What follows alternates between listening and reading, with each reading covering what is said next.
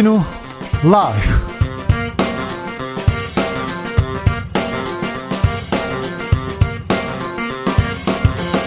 2021년 11월 12일 금요일입니다. 안녕하십니까. 주진우입니다. 민심의 목소리 듣고 듣고 또 듣겠다. 민주당 이재명 후보가 버스를 타고 부울경 민심 탐방에 나섰습니다. 국민의힘 윤석열 후보는 호남 민심을 둘러보고 상경했는데요. 선대위 구성에는 여전히 난항을 겪고 있습니다. 김종인 전 비대위원장은 허수아비 노릇은 할 수 없다고 발언했는데 무슨 뜻일까요? 정치연구소 영앤영에서 분석해 보겠습니다. 이재명 후보가 구급차 CCTV를 공개하며 부인 김유경 씨 가짜 뉴스에 정면 대응했습니다. 대선의 모든 뉴스가 집중돼 있는 요즘 언론은 제 역할을 하고 있는 걸까요? 가짜 뉴스 방지법이냐, 언론 재갈법이냐, 여야는 언론 언론 중재법 논의 다시 시작했는데요. 미디어 오늘 정철은 기자와 알아봅니다. 세계가 기후 위기를 극복하기 위해 한 목소리를 내고 있습니다. 미국과 중국은 기후 변화 대응 강화하겠다면서 깜짝 공동 선언을 발표했습니다. 영국은 내년까지 온실가스 감축 목표를 높이자고 발표했고요. 문재인 대통령은 이달 초 영국에서 2030 온실가스 감축 목표를 40% 이상 감축하겠다고 선언했습니다. 2030년까지 40% 감축하는 게 가능할까요? 글래스고에서 열렸던 콥26에 직접 다녀온 청년정의당 강민진 대표와 만나보겠습니다. 나비처럼 날아 벌처럼 쏜다. 여기는 추진우 라이브입니다.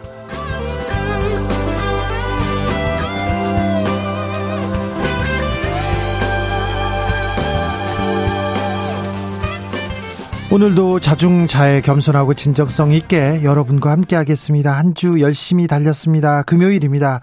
모두 고생하셨습니다. 도로에 차가 가득한데요. 모두 어디로 향하고 계신지요? 금요일 밤에 계획 들려주십시오.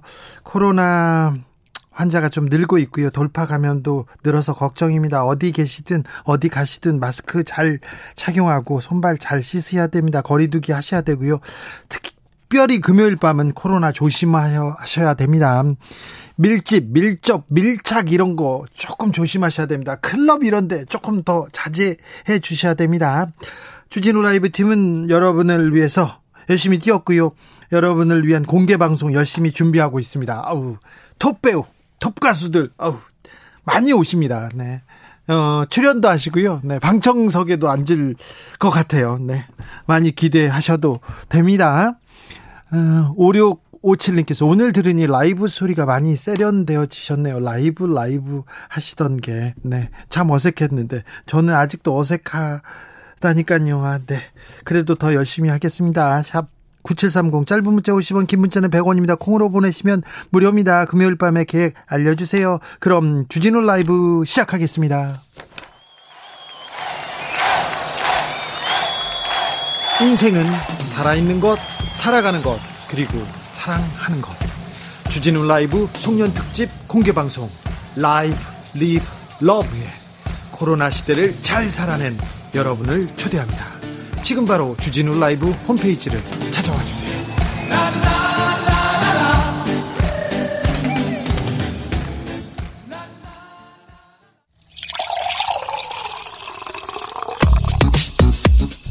진짜 중요한 뉴스만 쭉 뽑아냈습니다. 줄 라이브가 뽑은 오늘의 뉴스 주스.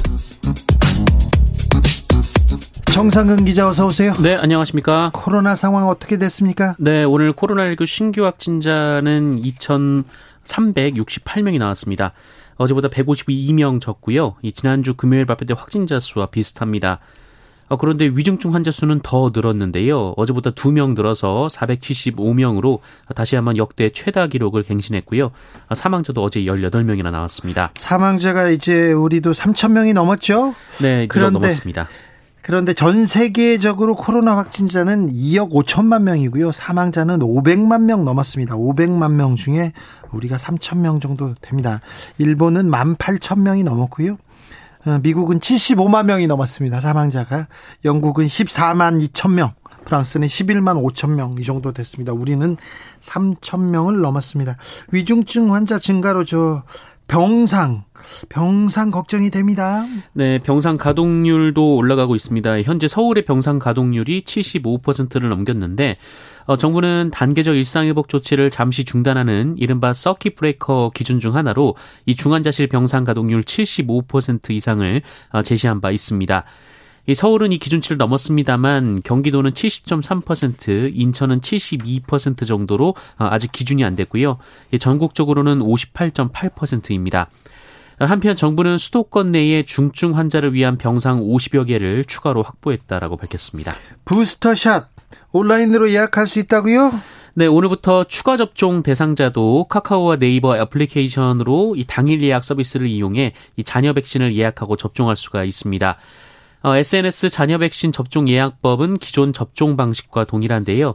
어, 네이버 모바일 앱이나 지도 앱 어, 혹은 카카오톡 앱 하단의 해시태그 입력란 어, 그리고 카카오 지도 앱 등에서 어, 자녀 백신을 입력하면 조회하고 예약할 수가 있습니다. 자녀 백신 예약하는 거하고 거의 비슷하군요.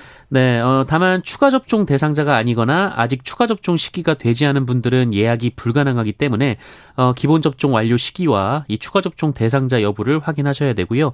어, 그리고 18세 이하 연령층의 기본 접종도 SNS 당일 예약이 가능합니다. 김부겸 국무총리가 방역 수칙을 위반했다고요? 네, 코로나 방역 대책을 총지휘하는 중앙안전재난대책본부장 이 김부겸 국무총리가 방역 지침을 어기고 11명이 모인 식사 자리에 참석한 사실이 KBS에 보도가 됐습니다. 어, 지난 6일 이 서울 삼청동 총리 공간에서 대학 동기들과 만났다고 하는데요. 어, 수도권에서는 10명까지만 사적 모임이 가능합니다. 어, 이날 김부겸 총리를 포함해서 원래 동기 10명이 모일 예정이었는데 한 명의 배우자가 추가로 참석을 했다고 합니다. 아, 이 배우자는 오찬에는 참석하지 않으려 했지만 뭐 어쩌다 보니 동석했다라고 이 참석자들이 얘기를 하고 있는데요. 어, 김부겸 총리는 식사를 할 때 10명이었다라고 처음에 해명했습니다만 어, 이후 11명이 있는 사진이 나오자 아, 방역수칙 위반이 맞고 이 중대본 책임자로서 적절하지 못한 행동이었다라며 반성한다라고 밝혔습니다. 대장동 관련해서 민주당이 특검 수용을 논의 중입니다. 네, 어제 JTBC는 이재명 후보 측이 김만배 씨와 남욱 변호사에 대한 검찰의 수사가 일단락되는 오는 22일 이후 이 특검 수용 여부에 대한 논의를 할 예정이라고 보도했습니다. 단 전제 조건이 좀 있지 않습니까? 네, 검찰 수사가 미진할 경우라는 단서를 이재명 후보가 여러 차례 언급을 했는데요. 네. 어, 화천대유 대주주 김만배 씨와 이 천화동인 4호 소유주 남욱 변호사가 구속된 게 지난 4일인데 22일까지 어, 기소를 해야 하는 상황입니다. 아, 이재명 후보 측이 사실상 이때를 검찰 수사가 일단락되는 시점으로 보고 이후 특검을 논의해보겠다라는 건데요. 이 특검 논의 주체가 될 그 민주당의 원내 지도부도 이 특검 쪽으로 기류가 바뀌었다라고 합니다. 아, 대신 대장동 사업 초기 자금과 연관된 이 부산 저축은행 사건도 특검에서 수사를 해야 한다라는 입장인데요. 어, 당시 수사검사가 윤석열 국민의힘 후보이기 때문에 윤석열 후보도 수사해야 한다라는 입장입니다. 특검을 줄곧 외치던 국민의힘 이번에는 반대 반발하고 있어요. 네, 이 부산저축은행 부실 수사는 왜 특검을 하냐 물타기다라는 주장입니다. 어, 윤석열 후보도 수사를 해서 나온 불법 혐의가 있냐라며 이 터무니없는 조건을 달아서 물타기하는 것은 국민에 대한 도리가 아니라며 강하게 반발을 했습니다. 어, 윤석열 후보 비서실장인 권성동 의원도 이 동시 특검의 대상이 될 수 없다라고 못 박았고요. 이 김기현 원내대표도 터무니없이 물타기해서 시간을 끌려는 것이라고 비판했습니다. 어, 그런데 이준석 대표가 송영길 대표와의 토론에서 동시 특검을 먼저 제안을 했거든요. 예. 어, 다만 이 특검은 국민의힘에서 임명해야 한다라는 입장입니다. 네. 어, 오늘도 이 문제로 여야가 첨예하게 맞서고 있는데요. 윤호중 민주당 원내대표는 이 특검을 논의해야 되는데 김기현 원내대표가 지방으로 가버렸다라고 비판했고요. 어, 김기현 원내대표는 여당에서 만남에 대한 답변을 하지 않는 상태다라고 주장을 하고 있습니다. 네, 공세가 좀 뒤바뀌고 있습니다. 김종인 전 비대위원장 국민의힘의 전권을 요구했어요. 네, 오늘 CBS 라디오에 출연했는데요. 그 윤석열 후보 선거대책위원회 합류 여부에 대해서 허수아비 노릇을 할 수 없다라고 말을 했습니다. 어, 사실상 전권을 요구한 거다라는 해석이 나오고 있는데요. 이 앞서 권성동 윤석열 후보 비서실장은 김종인 위원장이 전권을 달라고 말한 바 없다라고 밝혔습니다만 어, 김종인 위원장 답변의 분위기는 다소 달랐습니다. 어, 김종인 위원장은 총괄 선대위원장 제의에 확답을 했느냐라는 질문에 예스라고 하고 안 하고가 아니라 윤석열 후보 스스로 확신을 하고 결심을 해야 한다라고 말했고요. 이 선대위가 크다고 해서 선거에 이기는 것이 아니라며 많은 사람들을 끌어다 놓으면 국민이 식상해하는 얼굴들을 내놓고 있는 거나 마찬가지다라고 말했습니다. 과연 김종인 전 비대위원장은 어떤 식으로 선관위에 선대위에 합류할까요? 어떤 식으로 국민의힘 윤석열 후보와 이렇게 결합할 건지 저희가 주진우 라이브 스페셜 그러니까 내일 오후에 좀 어, 자세히 이야기 나눠보겠습니다. 윤석열 후보 측은 좀 생각이 좀 다른 것 같죠? 김종인 후보와? 네. 어, 김종인 어, 위원장과? 그렇습니다. 윤석열 후보 측 김병민 대변인도 오늘 라디오 방송에 출연했는데요. 선대위 구성은 뺄셈의 정치가 아니라 어, 모두를 통합하고 나아가기 위한 덧셈의 정치라고 얘기를 했습니다. 선대위도 그런 방식으로 구성되지 않을까 전망해 본다라고 말했는데요. 어, 김종인 위원장과는 전혀 다른 말인데 이 김종인 위원장 발언에 대해서 어, 김종인 위원장이 함께 힘을 보태주는 건 매우 중요한 일이라면서도 어, 윤석열 후보와 함께 후보로 선출되기까지 굳건하게 역할을 했던 많은 사람들이 있는데 그분들의 힘도 보태면서 조정될 수 있을 것이다라고 말했습니다. 김종인 위원장이 힘을 보태주면 감사한데 힘을 안 보태줄 경우 있지 않습니까? 네. 또 어, 사이가 나빠질 경우 엄청나게 상어 이빨로 변하기 때문에 그 부분이 좀 걱정거리가 되는 것도 같아요. 김종인 위원장, 안철수 후보 계속 이렇게 네. 물어뜯고 있습니다. 네, 오늘 라디오 방송에서도 이 대선 출마를 선언한 안철수 국민의당 대표에 대해서 어, 인위적인 단일화보다는 국민이 단일화를 해준다라고 생각한다라고 말했습니다. 어, 그러면서 그래봤자 4에서 5% 지지율을 받아서 무슨 기대를 하고 완주하겠나라고 주장하기도 했습니다. 그래봤자 무슨 기대를 하고 네. 안철수 후보는 반면 오늘 김종인 위원장에 대해서 윤석열 후보가 김종인 전 위원장에게 휘둘리지 않는 모습을 보여야 이 대통령감으로 평가받으실 것이다라고 말했습니다. 이 다른 사람에게 휘둘리는 사람을 누가 대통령감으로 생각하겠나라고 덧붙이기도 했습니다. 네, 신경전은 계속되고 있습니다. 도이치 모터스 주가 조작 관여한 권오수 회장 구속영장이 청구됐습니다. 네, 검찰은 오늘 권오수 도이치모터스 회장을 상대로 구속영장을 청구했습니다. 상장사 주가 조작 관련 자본시장법 위반 혐의인데요. 이 권오수 회장은 도이치모터스의 최대 주주이자 대표이사로 근무하면서 이 주가 부양을 위해 회사 내부 정보를 유출하고 어, 이른바 선수를 동원해서 주가 하락을 막기 위해 주가 조작을 벌인 혐의를 받고 있습니다. 그렇다면 김건희 씨는 어떻게 됩니까? 네, 이 과정에서 윤석열 후보 부인 김건희 씨가 전주 역할을 했다라는 의혹이 제기됐었는데요. 네. 어, 그런데 여기서 핵심 역할을 한 것으로 알려진 어, 이른바 선수라고 불리는 그 이정필 씨가 지금 도주한 상황입니다. 어, 그래서 아직 잡히지 않은 상황이기 때문에 이 사람이 잡혀야 뭐 이후 수사가 진척이 있을 거다 이런 분석이 나오고 있습니다. 네, 수사는 김건희 씨 코앞까지 오고 있습니다. 오늘부터 유류세 인하 됐습니다. 네, 정부가 유류세 20% 인하 조치를 오늘부터 내년 4월 30일까지 한시적으로 시행합니다. 어, 그대로 소비자 가격에 반영되면 리터당 휘발유는 164원, 경유는 116원, 그리고 LPG 부탄은 40원씩 어, 가격이 내릴 것으로 보입니다. 네, 내렸죠? 네, 내렸는데요. 어, 다만 이 개별 주유소 같은 경우에는 내린 곳도 있고 안 내린 곳도 있습니다. 예, 정부는 직영 주유소 그리고 알뜰 주유소는 오늘부터 곧바로 유류세 인하분을 가격에 반영하도록 했습니다. 미국 외교관이 뺑소니 사고를 냈어요. 조사를 거부하고 있습니다. 네, 주한 미국 대사관 소속 외교관들이 택시를 들이받고도 아무런 조치를 취하지 않은 채 그대로 달아난 사건이 발생했습니다.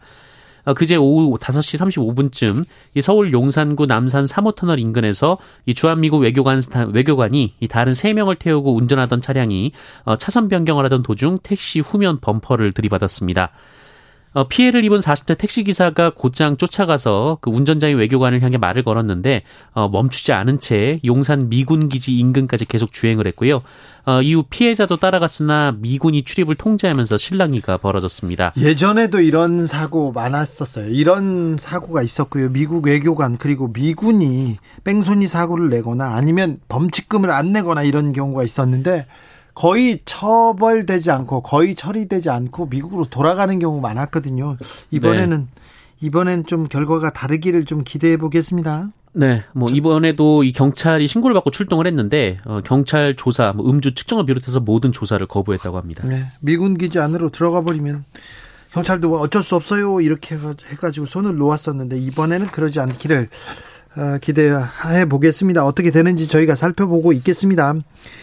전혀 모르는 사람이에요. 생면부지의 여성에게 본인이 전자발찌를 차고 있다면서 협박한 사람이 있어요. 네, 이 길거리를 지나던 이 생면부지의 여성에게 다가가서 자신이 위치 추적 전자장치를 차고 있다며 위협한 혐의로 기소된 50대 남성에게 법원이 징역 1년을 선고했습니다. 아, 피의자 이모 씨는 지난 9월 서울 중랑구의 한 길거리를 지나던 60대 여성에게 다짜고짜 욕설을 하면서 어, 전자발찌를 본인이 차고 있는데 어, 뭐 협박을 했다라고 합니다. 아이고. 어, 다음 날 붙잡혔는데요.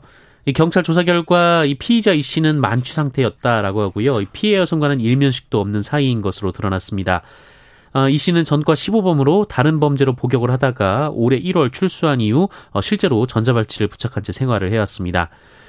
어, 이 남성은 처음에는 경찰 조사에서 혐의를 인정했습니다만 그 이후 혐의를 부인했었는데요.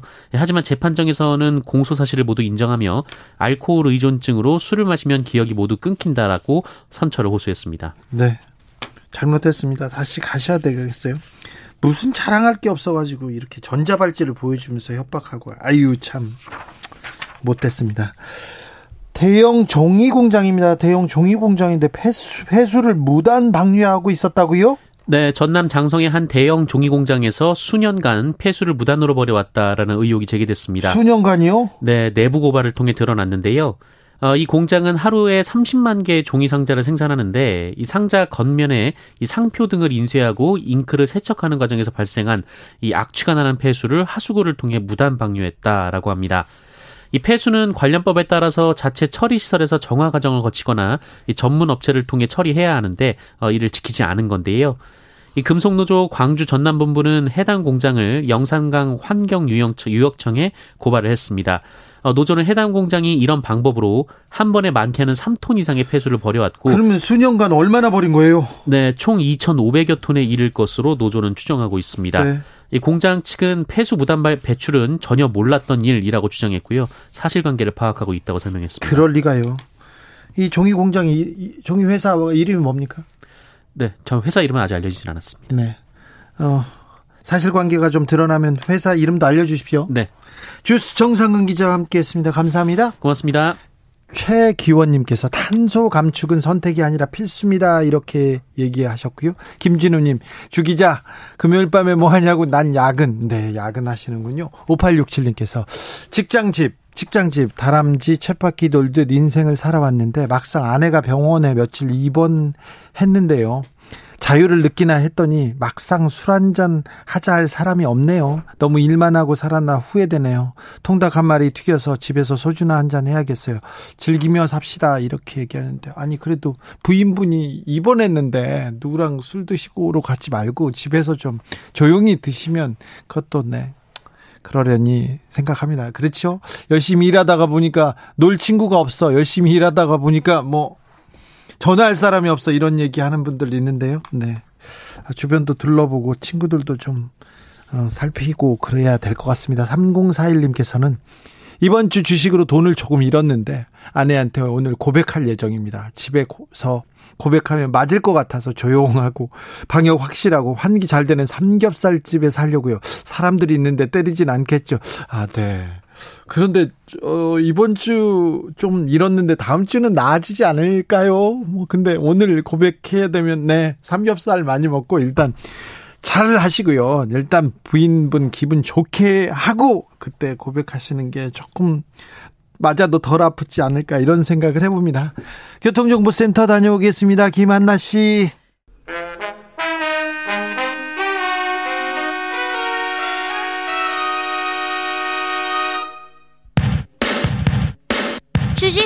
라이브 돌발 퀴즈. 오늘의 돌발 퀴즈는 객관식입니다. 문제를 잘 듣고 보기와 정답을 정확히 적어 보내주세요.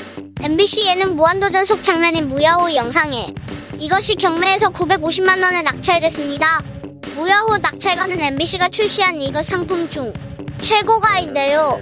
이것은 대체 불가능한 토큰이라는 의미로 다른 토큰으로 대체하는 것이 불가능한 가상자산입니다.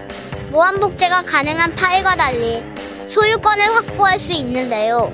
디지털 예술품 온라인 스포츠 게임 등을 중심으로 요즘 들어 영향력이 급격히 높아지고 있는 이것은 무엇일까요? 보기 드릴게요. 보기 1번 NRG, 2번 엔돌핀, 3번 NFT. 다시 들려드릴게요. 보기 1번 NRG, 2번 엔돌핀 3번 NFT 샵 9730 짧은 문자 50원 긴 문자는 100원입니다. 지금부터 정답 보내주시는 분들 중 추첨을 통해 햄버거 쿠폰 드리겠습니다. 주진우 라이브 돌발 퀴즈 월요일에 또 만나요.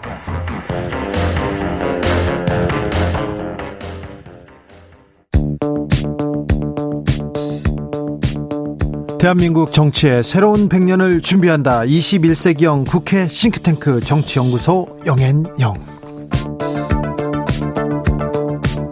정치권에 보내는 비대면 정치 컨설팅 오늘도 뜨겁게 분석해 보겠습니다. 정치는 데이터다. 정치는 과학이다. 박시영 윈지 코리아 컨설팅 대표 어서 오세요. 네, 반갑습니다. 정치는 촉이다. 감이다. 최영일 시사본부 진행자 어서 오세요. 안녕하십니까? 자, 이재명 후보, 윤석열 후보 또 이번 주에 뭐 많은 일이 있었습니다. 네. 윤석열 후보는 호남 행. 그 호남 광주에 다녀왔어요. 빗속에서 네. 사과문 읽었는데 어, 좀 효과가 있을까요? 네. 자, 오늘까지 보시면요.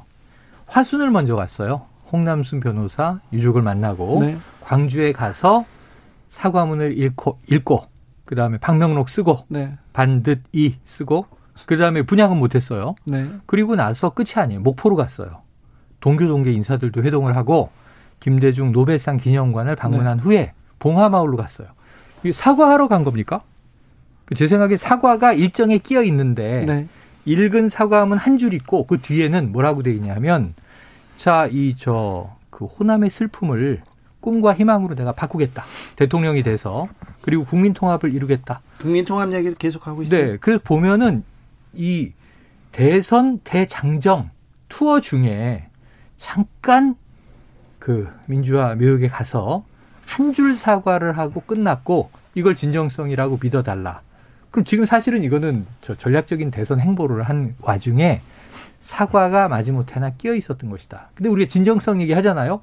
딱 가서 사과만 하고 오고 또 오시겠습니까? 기자가 물어보니까 그런 마음으로 내가 살겠다는 의도다. 이런 취지 발언을 했는데 예.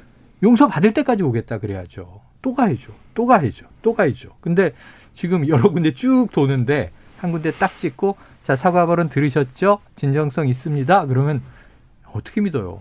저는 일단 그 너무 야박하게 하진 마시고요. 아, 예. 네, 예. 저는 일단 윤석열 캠프가 어, 일정은 좀 잘 잡은 것 같다. 왜냐하면 네. 관훈 토론회 이재명 후보가 관훈 토론회 하는 당일날. 날 음. 당일날 광주를 방문한 거 아닙니까? 나름대로 이제 어, 이슈를 좀 분산시켜서 음. 반사이 어떻게 보면 물타기 전략으로 보여집니다. 네. 그런 면에서는 영리하게 대처했다라고 보여지는데 음. 다만 말씀하신 대로 사과에 초점이 두어진 것 같지는 않아요. 네. 왜냐하면 네.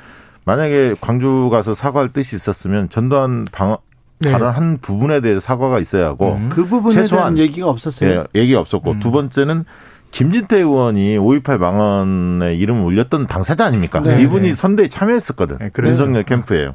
그럼 이 부분에 대한 어, 명확한 입장을 내야 하고 음. 앞으로 선대위 구성할 때 어떻게 하겠다. 그리고 음. 당에서 또다시 5.18 망언이 이루어진다면 어떻게 처리하겠다.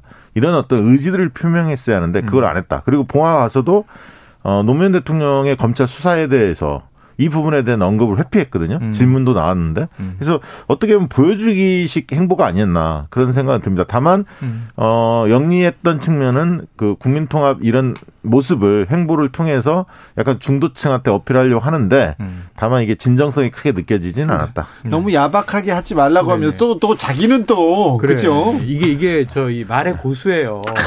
저를 이용해서 이제 본인의 주장을 다 관철하잖아요. 눈치챘어요? 아, 근데 그냥 네. 간단하게 말하면 네. 이거예요. 음. 사과는 양방이 있는 거예요. 음. 누군가 잘못했어. 그럼 가해자와 피해자가 발생하고 피해자의 마음을 누그러뜨리기 위해서 그분의 마음을 좀 이제 또 용서받기 위해서 사과를 하러 가는 건데 이 마음을 다친 분들이 오지 말라. 돌아가라. 안 받겠다. 그러면은 문 앞까지 갔다가 보통 돌아가죠. 제가 며칠 있다 다시 오겠습니다. 그리고 좀 마음이 누그러지셨을까? 사람을 통해서 정갈도 넣고 전화도 하고 문자도 보내고 또 가는 거예요. 이렇게 용서가 이루어지는 건데 과정이 있어요. 개인 간에도 그렇게 마음 풀기가 쉽지 않은데 예. 오지 말라고 하는데 가서 음. 그러니까 저는 이 말이 참 가슴 아팠던 게 마치 검찰총장 시절처럼 사과를 강제 집행했다. 이건 민주당이 또 폄훼하거나 공격하려고 한 말일 수 있겠습니다만 그렇게 느껴져 버리면 사과를 당할 수는 없잖아요. 사과를 받는 거지 음. 사과를 당해요. 그게 아니잖아요. 보니까 사과, 네. 최영일 우리 그 우리 패널께서 음. 어, 시사본부를 지금 진행하지 않습니까? 아, 그렇습니다. KBS. 거기서 진행을 하다 보니까 거기서 말을 많이 못하는 것 같아. 맞아요. 여기서 여기서 다 풀려고 그래. 네. 아, 예. 좀 짧게 좀 해주세요. 좋아요. 좋아. 알겠습니다. 네. 근데 사과하면 이후에 기자들과 얘기하면서 음. 그 너무 써서 읽은 거, 네. 그게 부족하지 않나, 또 다른 의미에 대해서 또 더 어떤 얘기를 했나 조금 들어보고 오겠습니다. 네, 좋습니다. 제 발언으로 우리 상처받으신 모든 분들께 카메라 나와주세요. 좀 죄송 나와주세요. 사과를 드렸고 또 이 마음은 제가 오늘 이 순간 사과 드리는 것으로 끝나는 것이 아니라 우리 상처받으신 우리 국민들 특히 우리 광주 시민 여러분께 이 마음을 계속 가지고 가겠습니다. 그 마음을 계속 가지고 간다는데 어떻게 진정성을 어찌 보여줄지 좀 지켜보죠. 그꼭한 음. 장짜리 안 쓰고 말씀하시는 게 더 자연스러울 음. 것 같다는 생각 들었고 음. 과거에 김종인 위원장처럼 음. 무릎이라도 꿇고 그렇던가. 얘기를 했으면 비, 비도 오고 네네네. 추적추적 뭔가 예를 들면 사람들한테 약간 전달력이 있을 텐데 네. 아쉬움이 좀 많이 느껴집니다. 음. 아니요 지금 꼭 써준 대로 읽어야 된다고 캠프에서 꼭 그렇게 얘기한답니다. 아, 실수할까봐? 아, 네. 네. 이재명 후보, 이재명 후보는 청년 민심 잡기에서 조금 공을 들이고 있습니다. 코인 가세 유예했고 음. 오늘은 버스를 타고 출발을 했어요. 그렇죠. 베타버스. 네. 매주 타고 가는 민생 버스. 네. 그래서 8주 동안 한다는 거죠. 네. 계속. 그러니까 금요일 날 출발해서 주말을 네네 주말을 아예 그 지역에서 보내고 네.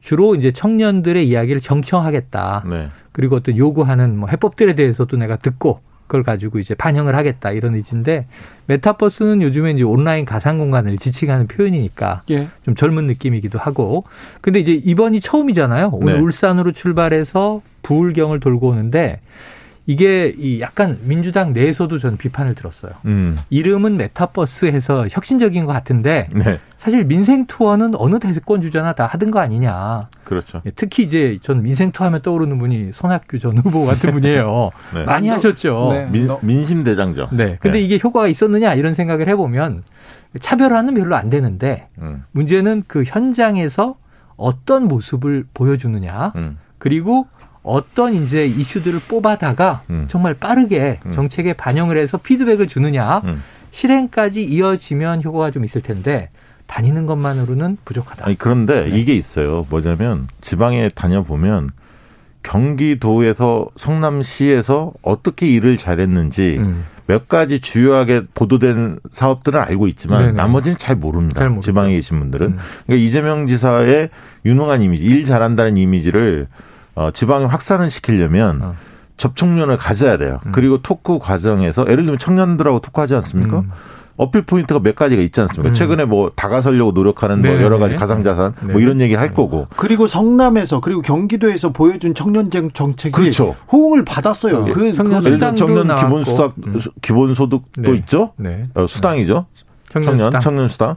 여러 가지가 있습니다. 청년 정책 중에서 지역화폐, 지역화폐도 있었고 여러 가지가 있는데 그런 것들을 자연스럽게 소개하는 시간도 되고 또 한 가지는 뭐냐면 음. 이분은 아빠 찬스를 쓴 사람이 아니에요. 음. 혼자 커왔어요. 그 홍준표와 비슷한 거예요. 음. 어린 어, 불우한 환경에서 어떻게 뭐 경제적 어려운 환경에서 그다음에 홍준표 후보도 정치 정치 쪽에서 무슨 계파 소속이 아니었지 음. 않습니까? 나홀로 성장한 거 아닙니까? 그게 청년들한테 어필한 포인트가 있거든요. 음. 이재명도 마찬가지예요. 그다음에 아빠 찬스 쓰지 않았고 뭐 예를 들면 학교를 가거나 직장 생활할 때 음. 그리고 아이들을 키워봤잖아. 음. 두 아들을 얼마 전까지 대학을 키워봤거든. 그러니까 아이들의 청년들의 어떤 음. 정서, 심정 이런 걸 누구보다 잘할 수 있는 음. 위치예요. 이런 것들을 어필할 수가 있겠죠. 정서적으로. 그런 효과를 누리지 음. 않을까 싶습니다. 네. 김정우님께서 최영일님 진행만 하려니 얼마나 답답하겠습니까? 네. 진행만 하지는 않습니다. 틀면 네. 막다 나와요. 네. 시원하게 털다 가세요. 네. 진행이 제일 힘들어요. 아, 그래요? 네. 말을 못하게 해서 말을 네. 자제해야 돼요. 자, 그런데 이재명 후보는 지지율이 박스권에 갇혀 있고요. 윤석열 후보는 지금 오이고 어, 오르고 있고. 오, 네, 뭐 컨벤션 효과 이거 이거 오늘 박승 대표님 좀 분석해 주셔야죠. 자, 어떻게 됩니까? 그 지지율? 지지율을 지지율을 쭉 음. 보니까 그러니까 최근에 이제 발표된 게 이제 오늘 뭐 갤럽 조사에서 대선 후보 지지도는 안 했고요. 네. 어제 이제 전국 지표 조사, 음. MBS 조사가 발표가 됐는데 숫자는 얘기하지 않겠습니다. 네. 괜히 다 읽어줘야죠. 아. 근데 제가 이제 4주 동안 음. 어 연령 연령별로 어느 층이 올랐고 어느 세대별. 층이 어, 하락, 하락했는지를 쭉 봤더니 어. 윤석열 후보와 이재명 후보 간의 연령별 비교를 했더니 주로 이재명 후보가 그 하락했던 곳은 40대에서 좀 하락. 어. 아. 오히려. 네. 그 윤석열 후보는 40대 상승했고 음. 50대에서도 이재명 후보는 정체인 반면에 네. 윤석열 후보가 상승을 했고요. 어. 20대에서도 이재명 후보가 정체인 반면에 윤석열 올랐고. 후보가 상승을 했습니다. 30대는 비슷하고요. 비슷하고. 그 전과 60, 70대도 비슷했습니다. 네. 그래서 홍준표 효과라고 일컫는데 음. 보통 20대에서 윤석열 후보가 많이 오른 거 아니냐? 네. 청년층만 이렇게 막그 어, 스포트라이트를 지금 받고 있지 않습니까? 음. 그러나 그 못지않게 아까 40대랑 음. 50대도 같이 움직인 측면이 있다. 이 예. 점을 어, 이재명 후보 쪽에서 원인 분석을 잘 해봐야 하는 거죠. 네네. 예. 야, 이게. 근데 저는 제가 볼 때는 네네. 지금 최근에 보면 이게 이재명 후보의 캠페인만의 문제는 아닌 것 같아요. 제가 음. 보는 것은 민주당이 어 그리고 정부가 지금 여권 아닙니까? 그렇죠. 여권이 예를 들면 요소수 문제도 있고 네. 어 소상공인들 손실보상제 문제도 음. 있고 그다음에 지금 부동산 문제 관련해서 개혁 그 부동산 그 뭐랄까요 불로소득 환수 네, 문제 네. 음. 그 다음에 부동산 감독원 관리 감독원 이런 것들에 대한 이야기가 나오고 있는데 음. 과감하게 뭔가 한다는 느낌을 아직 못 주고 있거든요. 네, 네. 이런 부분들이 좀 해결이 돼야 민주당 쪽에 시선이 갈 것 같은데 그렇죠. 그렇기 때문에 이거를 이재명 후보만의 어떤 캠페인 문제만으로 보기에는 어렵다. 음. 7133님이 중도가 4050이지 이렇게 지적해 주셨습니다. 그러면 지금 윤석열의 상승세, 이재명의 답보세 이 흐름은 이 추이는 언제까지 갈까요? 음. 저는 한 2주 정도는 갈 거라고 봤어요. 음. 왜냐하면 지금 이제 어, 어떻게 보면 홍준표가 홍준표 후보가 지워졌거든요. 네. 언론이 쓰지는 않습니다. 네, 그렇죠. 근데 만약에 이게 어, 이낙연 후보가 만약에 그렇게 했다면 아유, 그럼 뭐, 뭐 언론이 대서특필을 네 하겠죠. 그런 이런 상황입니다. 지금 야, 권도 그렇게 좋은 상황은 아니에요. 음. 홍준표 후보가 원팀에 참여 안 했고 음. 또 유승민 후보도 백이종 군 얘기를 그렇죠. 하면서 선대에 참여하지 않을 가능성이 있습니다. 음. 조지 콜루님께서 그, 예. 홍준표 후보 무소속으로 대선 후보 출마할 수 있습니다. 이렇게 얘기합니다. 어. 네, 그건 뭐 안 되고요. 네. 그럴 수는 없습니다. 네, 조지 콜루님이 미국 미국 분이라서 네. 우리 법을 잘 모르시는구나. 아이고, 경선, 참, 경선 참여하면 이제 못하게 돼 있습니다. 그렇습니다. 선거법상. 아 예. 그렇습니까? 예, 아, 서약을 하는 거죠. 예, 예. 못함. 자, 그래서 제가 네. 보기에는 지금 이제 맞아요. 언론 지형에서 홍준표 효과가 사라졌다. 한 주말 지나고 사라졌는데 그 대신 그 전선이 어디로 옮겼냐면 선대위 구성 옮겼죠. 선대위 구성으로 옮겼고 선대위 구성이라고 하지만 네. 지금 3파전으로 시작이 된 거예요. 네. 네. 이준석 대표가 보통은 당무지휘권 네. 이거 다 대권 후보에게 주고 사실은 대표는 뒤로 물러야 하는 건데 나, 저는 당연직으로 상임 이제 선대위원장입니다. 네. 역할하겠다. 특히 2030을 대변해야 되겠다는 거죠. 역할을 하면서 지금 계속해서 네. 방송 돌아다니는데 윤석열 후보보다 더 많이 나옵니다. 아유, 저도 오늘 만났어요. 네. KBS에서. 그런데 네. 거기에 이제 모셔오려고 하는 이제 총괄 선대위원장이 바로 김종인 네. 전 위원장인 거고. 근데 지금 이 언론 보도는 두 가지 시각이죠. 윤석열 후보 김종인에게 의존했으나 왠지 상황으로 모셔오기엔 부담. 네. 그러면 김병준 카드가 조금 말랑말랑하지 않을까? 예. 그쪽을 더 선호한다. 그럼 여기 김병준이라는 이름이 또 하나 등장을 했고, 네. 그러니까 이게 선대위원회를 끌고 가는 사령탑이 누구냐를 놓고 이준석, 윤석열, 김종인 플러스 김병준. 그래서 네. 오늘 어떤 사단이 벌어지고 있냐면 음. 이준석 그 대표를 겨냥한 공격하는 당원 게시판에 글이 넘쳐 흘러나오고 그러니까 있습니다. 이준석 당장 내려와 네. 사퇴해 이렇게. 네. 왜냐하면 말씀하신 대로 당원 당규에 의하면. 음. 이거 명백히 윤석열 이제 후보 중심으로 모든 네. 것이 이루어져야 하는데 당무, 당무가 하는데. 이루어져야 하는데 이준석 대표가 계속 음. 본인이 오히려 어. 어, 더 이야기를 많이 하고 음. 선대위 구성에 대해서도 김종인을 모셔야 한다. 정권을 음. 줘야 한다. 사실상 계속 그렇게 압박하는 거 아닙니까? 근데 근데 네. 이거 한번 보세요. 제가 이거 이거 예언했던 건데 대선 주자는 정치 신인도 될 수 있다고 봐요. 음. 국민들이 선택하는 거니까. 음. 근데 정당의 지도자, 정당을 이끌어가는 사람은 신인 정치는 할 수가 없는 거예요. 정당 조직이 기업하고도 다르고 검찰 등 공무원 조직하고도 완전히 달라서 정당이라고 하는 조직이야말로 제가 보기엔 가장 유연하고 이거 민심을 가지고 움직이는 거잖아요. 근데 또 국고보조금도 받잖아요. 의원들이 있잖아요. 안에 입법부에. 그러니까 이 모든 거를 다 관리해야 되는 정당 조직을 정치인문 4개월 한 사람이 한다? 그래서 이건 윤석열 후보도 빌밀 준 게 선대위는 당에 맡긴다. 이 얘기를 했단 말이에요. 그러니까 그럼 당에 맡기면 당대표의 역할을 인정한 거니까 지금 이준석 대표는 이제 그 여러 가지 근거들을 가지고 그러면 이제 이준석 사퇴하라, 윤석열에게 당권 다 넘겨라, 이걸 이야기하는 게 순수 당원이냐. 그러니까 이준석 대표 눈에는 세력이 있는 거죠, 세력이. 윤석열 후보의 를 등에 업고 네. 경선 김, 과정에서 공을 김, 세웠으니 김종인 비대위원장이 원톱으로 음. 상황 자리에 오른다면 그게 음. 꼭 선거에 도움이 되느냐도 음. 판단해봐야 하는 거예요. 그렇죠. 사실은 왜냐하면 그렇게 됐을 때는 2030 홍주표 후보를 지지했던 2030 같은 경우는 음. 김종인 비대위원장에 대한 앙금이 있거든요. 음. 막판에 사실 어, 이, 확실하게 윤석열 후보를 편들었죠. 손을, 음. 손을 들어준 거 아닙니까? 확실히 편들었죠. 그렇습니다. 음. 그게, 그게 알고 있거든. 음. 그런 상태에서 이준석 대표가 계속 김종인을 띄우는 것에 네. 대한 불쾌함도 갖고 있어요. 이준석 대표야 아직도 호감도가 높지만 20대 음. 내에서는 음. 영향력도 있지만 네. 그런 부분이 있고 그다음에 김종인 비대위원장이 긍정적인 측면도 있지만 굉장히 노회함이라는 네. 어떤 이미지도 있는 거거든요. 기성 정치 뭐. 어떻게 보면 어, 참신한 정치 신인인데 윤석열 음, 후보는 음. 예를 들면 달코 다른 음. 여러 경험이 많은 그것이 긍정적인 요인도 있지만 음. 좀 식상하게 비춰지는 측면도 있거든요. 그래서 네. 그게 그리고 저는 김병준과 예를 들면 김종인 투톱이 쓴다 해서 네. 그게 그 정도로 자존심이 상할 일이냐. 어. 그것 또한 굉장히 그야말로 진짜 본인 아니면 안 된다. 제왕적인 어떤 그런 리더십에 너무 어, 몸에 배어 있는 거 아닌가 사고가. 김종인 전 비대위원장은 자기 아니면 안 되죠. 그렇죠, 자기하고 그렇죠. 비교할 수 있는 그렇죠. 사람이 그렇죠. 근데 비견될 수 있는 사람이 거의 없다고 어, 자기는 생각하거든요. 아니, 그럼 본인이 대선 후보로 출마하셔야죠. 지난 대선에 출마했잖아요. 네, 그래서 그렇죠. 중간에 그만두셨잖아요. 네, 지지도가 안 그렇죠. 나와서. 김종인 전 이 위원장의 실제 진짜 실력, 역량 뭐 이거 모르겠어요. 저는 이게 뭐 검증 가능하다. 정말 이분은 대단한 분이다. 이거는 모르겠는데. 그런데 김종인하고 정치는 김종인하고 적지잖아요. 그 다음부터 불곤해져요. 그거예요. 그러니까 이게 지금 우리 정치권에서 특히 보수 진영이 김종인이라는 인물을 쳐냈을 때, 쳐냈을 때 사실은 안아들여서 뭔가 덕을 보는 것보다 잘라내서 비판을 받음으로써 잃어버리는 손실이 네. 훨씬 큰 이상한 구조를 자기네가 짠 거예요. 왜냐하면 계속 추켜 세웠으니까 위대한 인물로 올려놓고. 그렇죠. 근데 그 위대한 인물을 왜 안 써?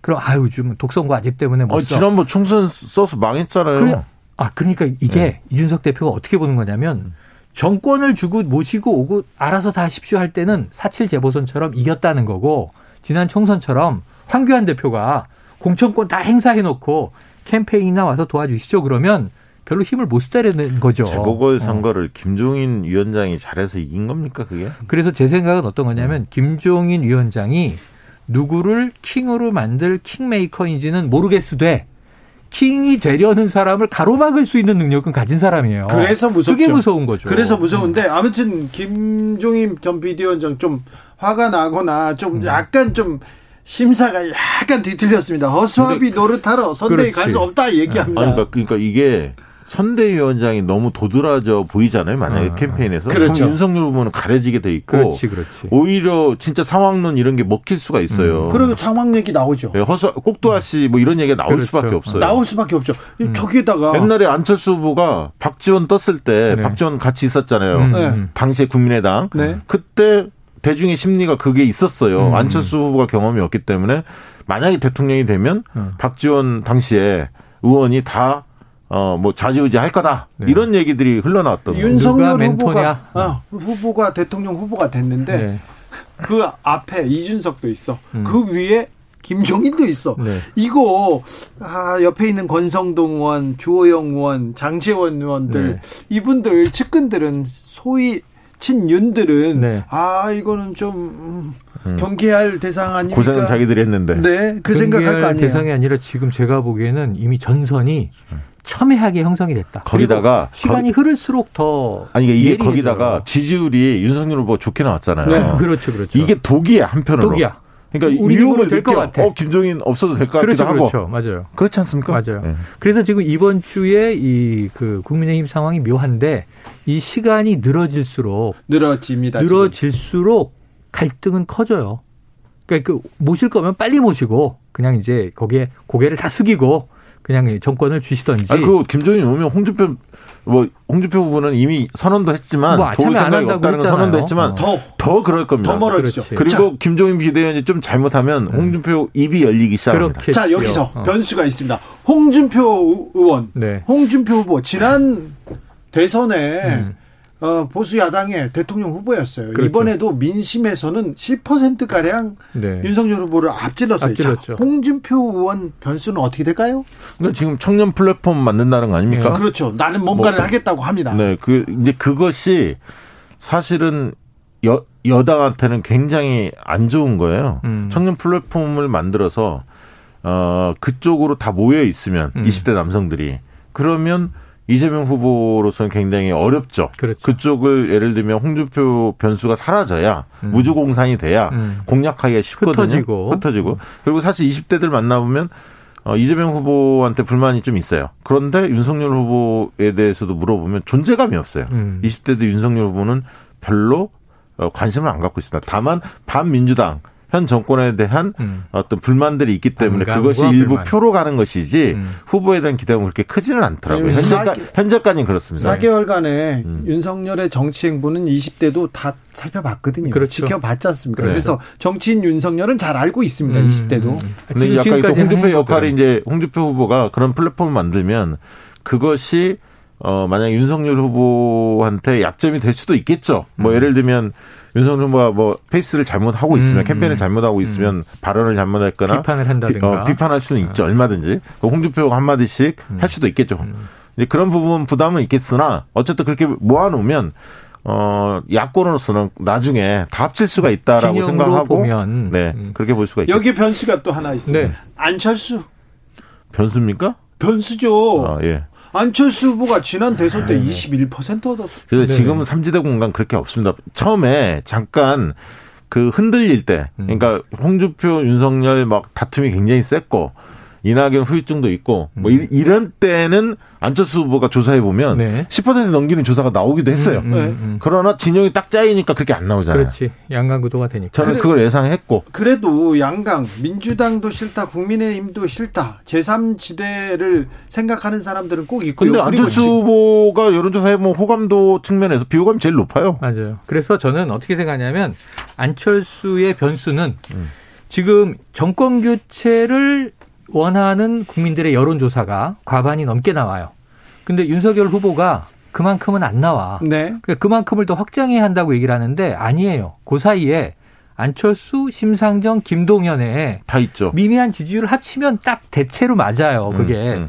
그런데 그럼 안철수, 심상정, 김동연끼리 경쟁을 하는 건데 아까 삼지대 틈이 이렇게 좁은데 음, 음. 심상정 후보야 어차피 진보 진영이라서 민주당 표로 어느 정도 지금 이게 trade off 할 거냐 문제고 안철수 후보는 이미 이제 보수 진영으로 분류가 됐고요. 그럼 여기 딱 중간에 김동연 네. 신상이 있는데 네.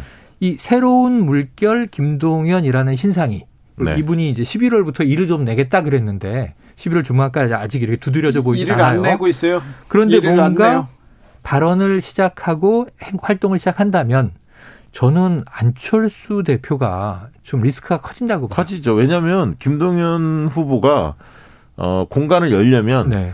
삼지대 대표성을 그렇죠. 확보해야 합니다. 그렇죠. 그래서 예를 들면 안철수가 생각나는 게 아니라 음. 삼지대 하면 김동연이 아, 생각나게 그렇죠. 만들어야 하거든요. 그러면 안철수 음. 후보한테 각을 세울 수밖에 없어요. 그렇죠. 네. 최근에 좀 세웠죠. 세웠죠. 기성 정치인과 다름없다. 그렇죠. 뭐, 음. 뭐 안철수가 삼지대 뭐, 뭐 참신한 인사 아니다. 어, 뭐 이런 만나지 않겠다는? 얘기도 했고 네. 공조하지 않겠다는 얘기도 음. 했고. 자, 그, 그러면 안철수 후보의 길은 안 보입니까? 잘 안 보이는데. 저도 잘 안 보여요. 네. 아니 그동안 이게 왜냐하면 사람이 쉴 때가 한 번 있어야 하거든요. 음. 계속 도전하다 보니까 모든 선거에 다 모든 선거에 다 나왔잖아요. 나 그러니까 선거 끝나면 많이 쉬셨어요. 아니 저는 그게 문제라고 봐요. 이게 저 정치가 저는 농사하고 비슷한 거라 민심의 밭을 계속 갈고 있어야지 비료도 주고 비도 막아주고 바람도 막아주고 넘어진 볕단 세워주고 하는 건데 선거 때만 나오는 정치는 정치가 아니에요. 이 국민과 동반해서 삶을 살아야 되는데 안철수 대표가 대체로 선거 끝나면 외국 가서 공부하고 계시다가 네. 선거 전에 되면 들어오시다가 음. 그럼 국민들이 아 저분은 선거 때만 나오시는 선거 전문 정치인인가 보다. 지금 그 인식 때문에 안철수가 내 곁에서 뭘 했지? 같이 비를 맞아줬나? 돌을 맞아줬나? 그러니까 이제 유일한 변수는 단일화인데 네. 단일화를 통해서 역전 드라마를 쓰는 걸 텐데 왜냐하면 음. 독자적으로 집권하기 불가능하잖아요. 왜냐하면 여기에 하나 변수가 있습니다. 네. 조시훈님께서 안철수보다 똑똑하고 깨끗한 사람이 있으면 나와보라 그래 이렇게 아, 얘기하는데 네네. 만약에 네. 윤석열 이재명 양당 후보가 음. 검찰과 공수처에 많은 건이 걸려 있지 않습니까? 그렇죠, 그렇죠. 그래서 어. 대선판에서 큰 변수가 터진다면 안철수한테 길이 있을까요?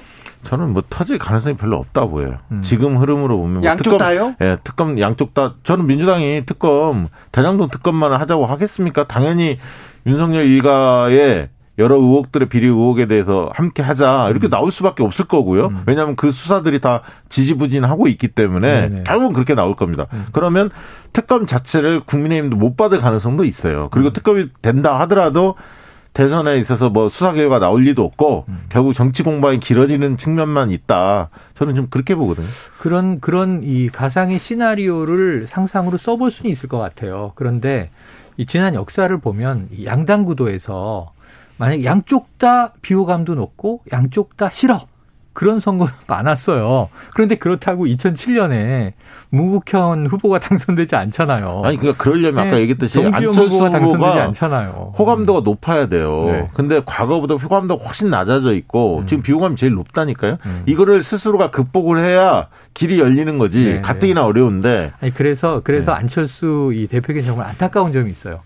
좋은 자원인데 네. 정치적으로 좋은 자원인데 새 정치에 들어와서 아까 말씀하신 대로 비호감도 높아지고 뭐 오염됐다 이 기성 정치화 된 거 아니냐 이런 비판 받기 전에 예전에 진보 정당들은 어떻게 했냐면 왜 농사라는 말씀을 드리냐면 선거 아닐 때 뭐 하냐면 핍박받는 민중 곁에 있어요.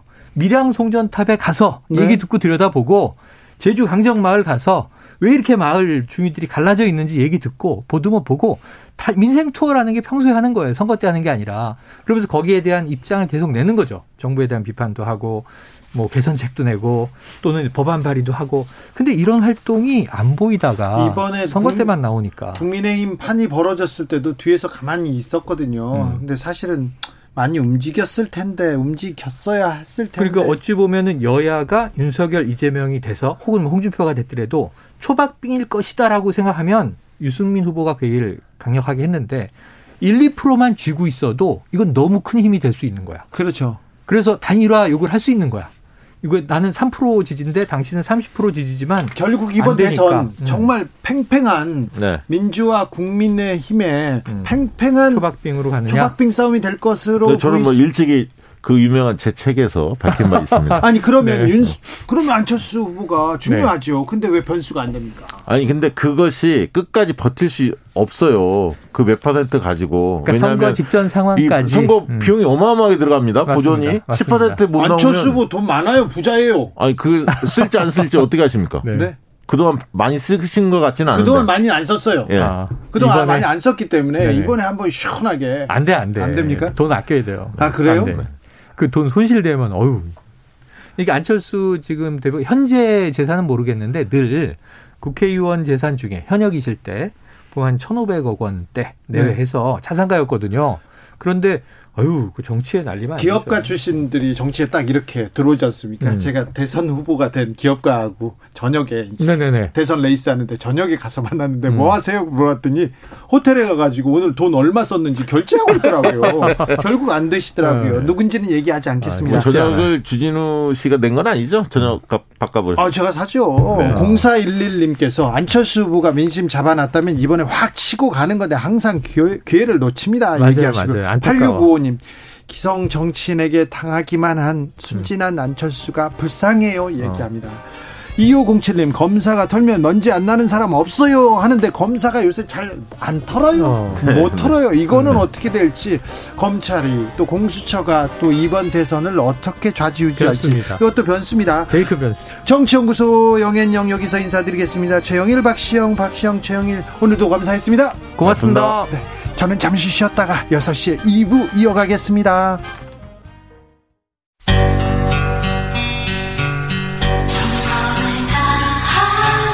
정성을 다하는 국민의 방송 KBS 주진우 라이브 그냥 그렇다고요. 주진우 라이브 2부 시작했습니다. 지역에 따라 2부부터 함께 하시는 분들 계시죠? 어서 오십시오. 자리 앉으시고요. 7시까지 함께 해 주십시오. 라디오 정보센터 다녀오겠습니다. 정한나 씨.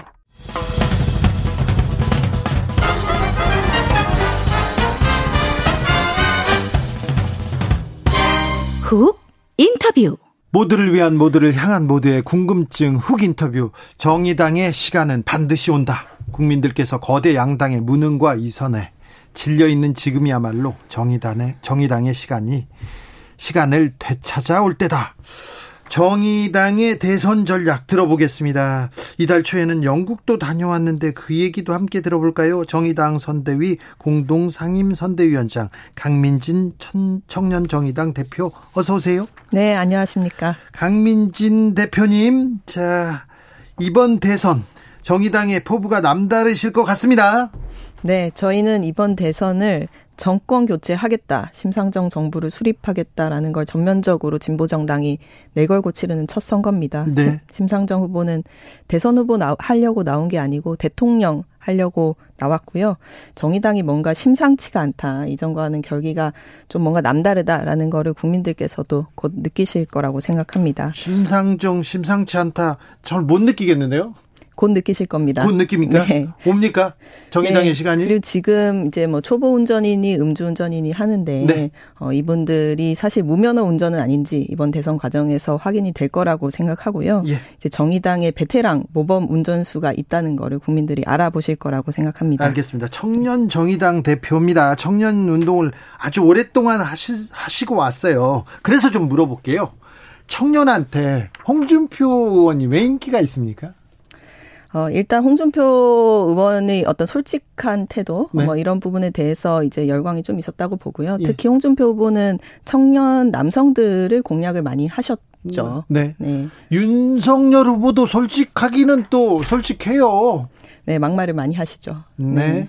근데 윤석열은 아닙니까?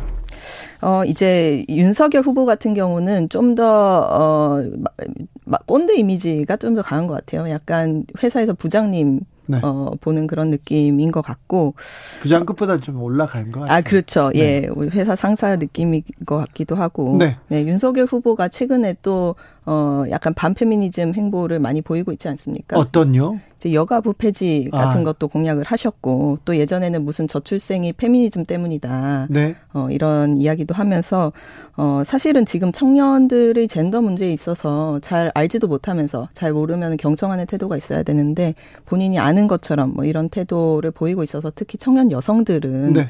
어, 이 윤석열 후보에 대해서는 도저히 지지할 수 없을 것 같고요. 이준석 국민의힘 대표는 청년 남성들한테 20, 20대 남성들한테 지지를 얻는다면서요? 그렇죠. 이준석 후보 어, 대표 같은 경우에는 청년 남성들의 지지를 많이 받고 있죠. 근데 네. 중요한 건 이제 어 언론들에서도 그렇고 이제 청년의 절반은 남성이고 청년 절반 여성이거든요. 그렇죠. 이제 청년 문제라고 하면은 청년 남성들의 문제도 청년 문제지만 청년 여성들의 문제도 이제 청년 문제입니다. 네. 근데 이제 청년 남성들이 지지를 하면은 이제 청년들이 지지한다 이렇게 보고 청년 여성들이 지지를 하면 뭔가 일부만 지지한다 이렇게 좀 보는 시각이 있는 것 같아요. 심상정 후보 같은 경우는 지금 청년 여성들한테서 호응이 굉장히 뜨겁습니다. 네. 지금 지금 2030 여성들 같은 경우에 어, 심상정 후보를 거대 양당 후보 다 제치고 제일 호감도가 높게 나오고 있어요. 네, 여성들한테는요? 네, 이제 곧 어, 심상정 돌풍이 시작될 거다. 어, 이렇게 봅니다. 심상치 않다고요? 네. 아닌 것 같은데. 자, 네. 그런데요. 이재명 후보에 대한 이재명 후보에 대한 생각은 어떻습니까? 청년들의? 어, 이재명 후보 같은 경우에는 지금 뭐 여러 의혹들 그리고 논란들로 인해서 좀 불공정 그리고 이제 범죄 의혹 이런 부분들이 불거져 있고 사실 청년들 같은 경우에 진영 논리에서 좀 더 자유롭기 때문에 어, 우리 편이라고 해서 내로남불하고 뭐 이런 거에 대해서는 어, 절대 어, 좋아하지 않습니다. 그리고 이재명 후보가 이제 이때까지는 좀 말로는 성평등 외피를 두르고 있었어요.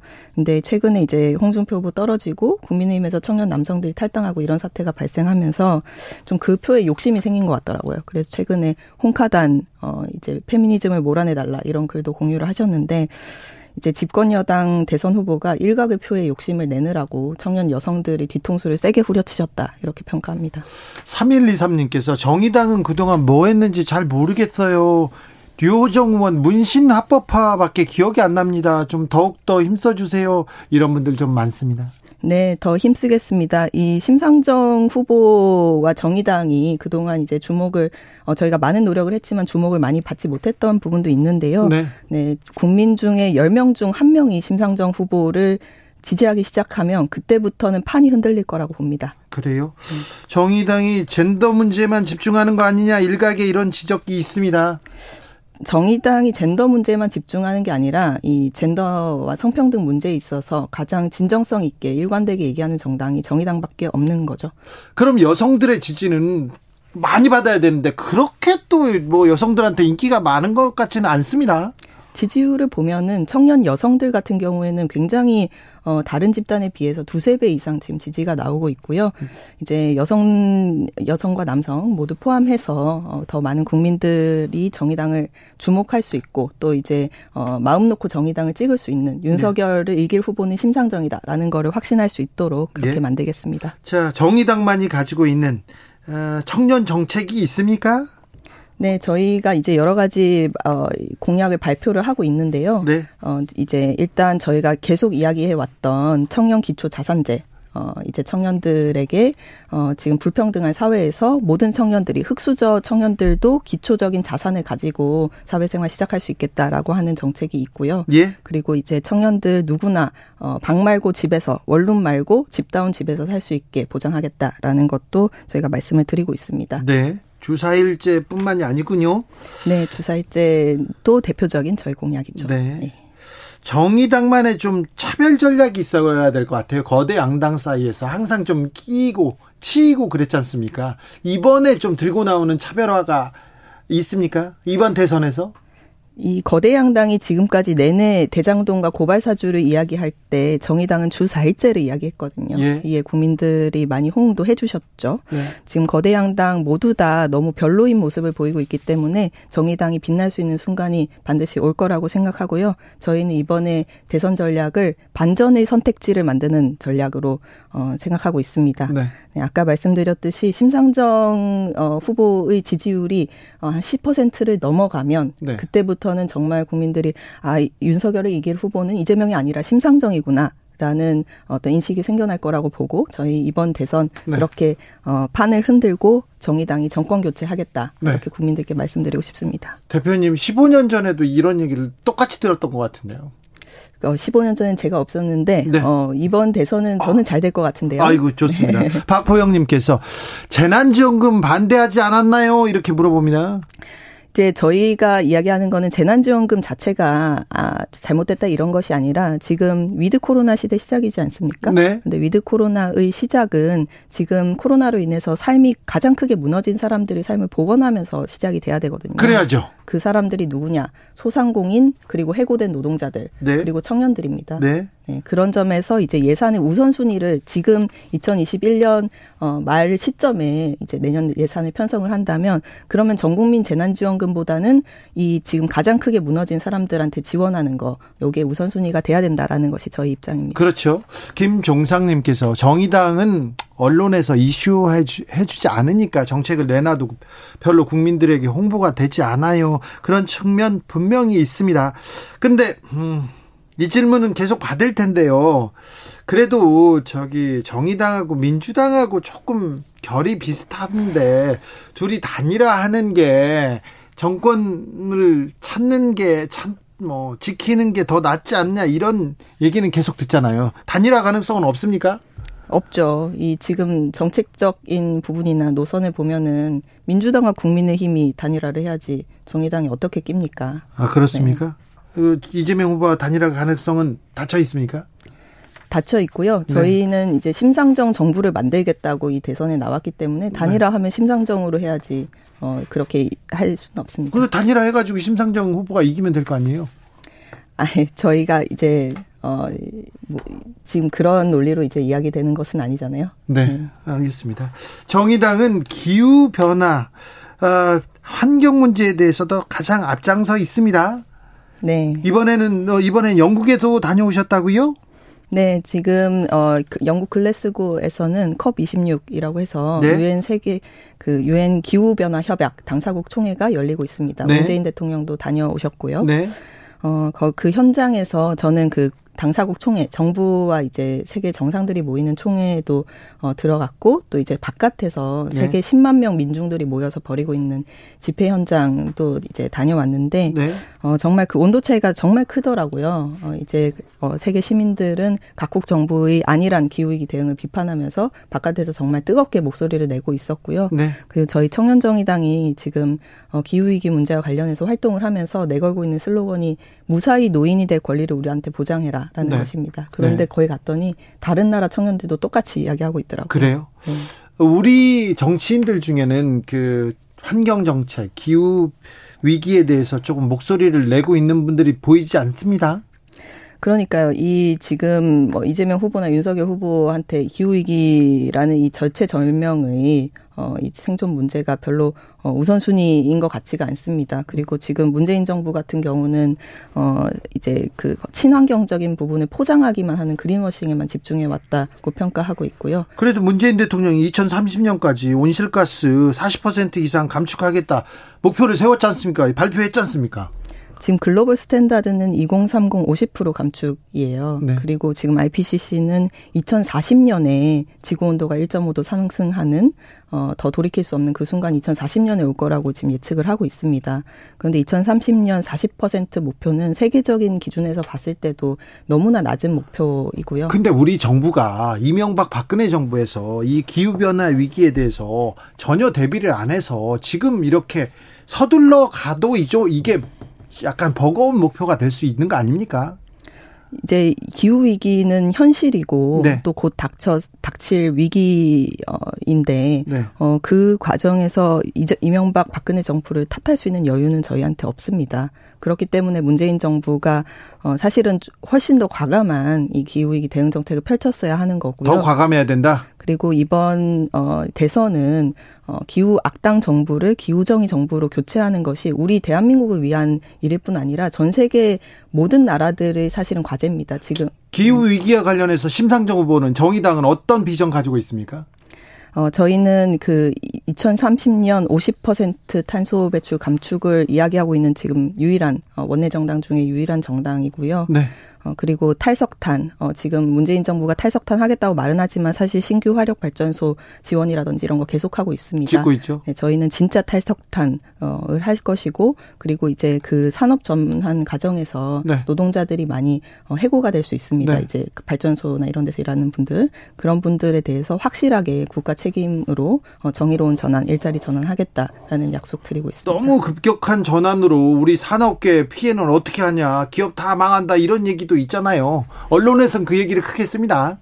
네, 지금 저희 청년 세대들 같은 경우는 미래가 아예 없을 수도 있는 위기 상황인데 네. 지금 뭐 당장에 어떤 부분이 어렵다 뭐 이제 이런 것만으로 지금 대응할 수 있는 아니란 상황이 아니라고 보는 거고요. 네. 어 그리고 이제 어 지금까지는 사실은 기업 들한테 이 신재생 에너지 쓰라고 이제 지원해 준다든지 이런 거에만 초점이 맞춰져 있었는데 네. 저희 정의당 같은 경우에는 기업들뿐만 아니라 노동자들 그리고 시민들이 직접 그 정의로운 전환 과정에서 피해를 입지 않도록 하는데 지금 초점을 맞추고 있습니다. 4444님께서 대선 후보들 중에 가장 비전 있는 후보는 누구인가요? 안철수 후보와 연대는 절대 안 되는 건지 궁금합니다. 이렇게 물어봅니다.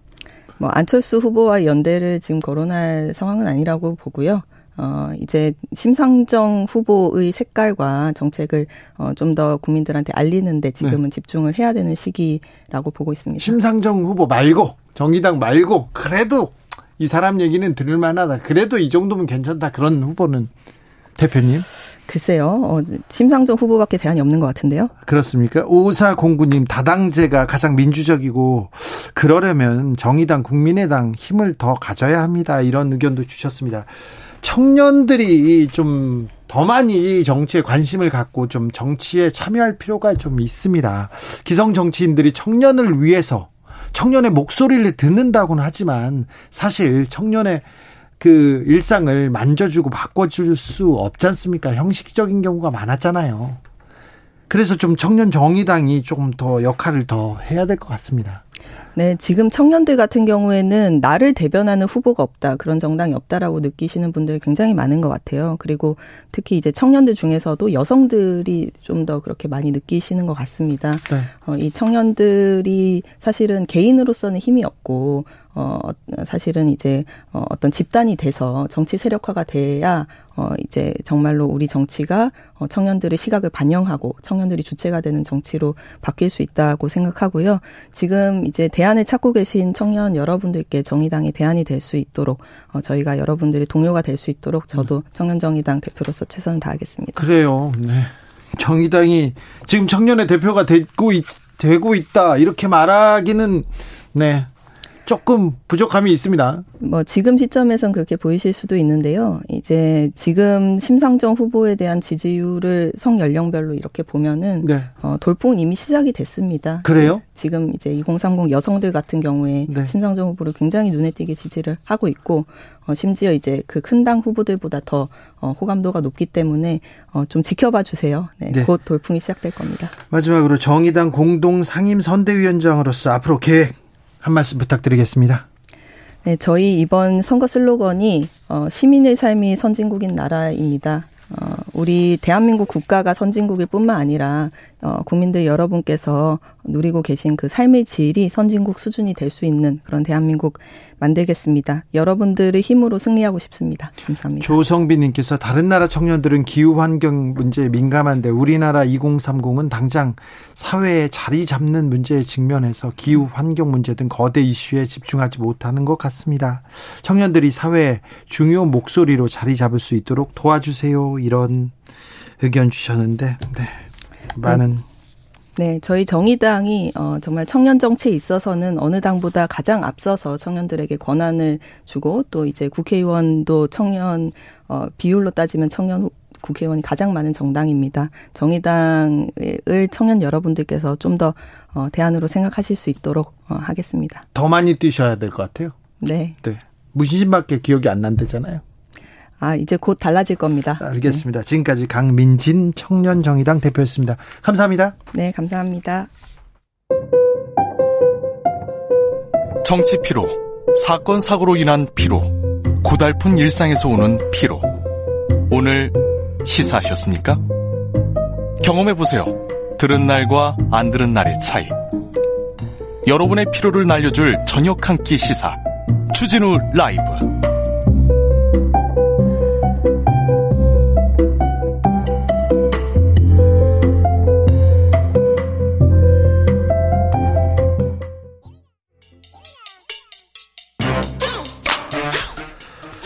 뉴스를 향한 진지한 고민 기자들의 수다 라이브 기자실을 찾은 오늘의 기자는 미디어오늘 정철웅 기자입니다. 어서 오세요. 안녕하세요. 자, 어떤 이야기로 시작할까요? 뉴스가 좀 많은데요. 네. 방금 나온 소식부터 좀 알려드리면 네. 그 포털 뉴스제휴 평가위원회, 그러니까 포털의 뉴스와 입점 입점 퇴출을 관리하는 네. 평가위원회에서 방금 어, 연합뉴스에 대한 콘텐츠 제휴 해지를 결정을 했습니다. 아, 그래요?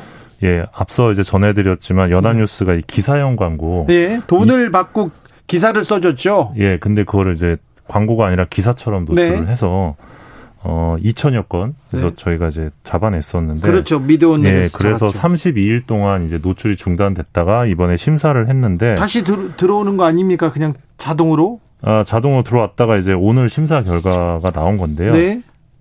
어, 콘텐츠 제휴 해지 결정이 나서 앞으로는 예. 네이버랑 다음에서 연합뉴스 어, 기사를 못 봅니까? 네, 못 봅니다. 오. 앞으로 1년 동안 충격이네요. 예, 이게 언론계에 굉장히 큰 파장이 있을 것 같은데. 어, 예, 어떤 점, 점수를 못 받았어요? 예, 점수를 낮게 받았는데요.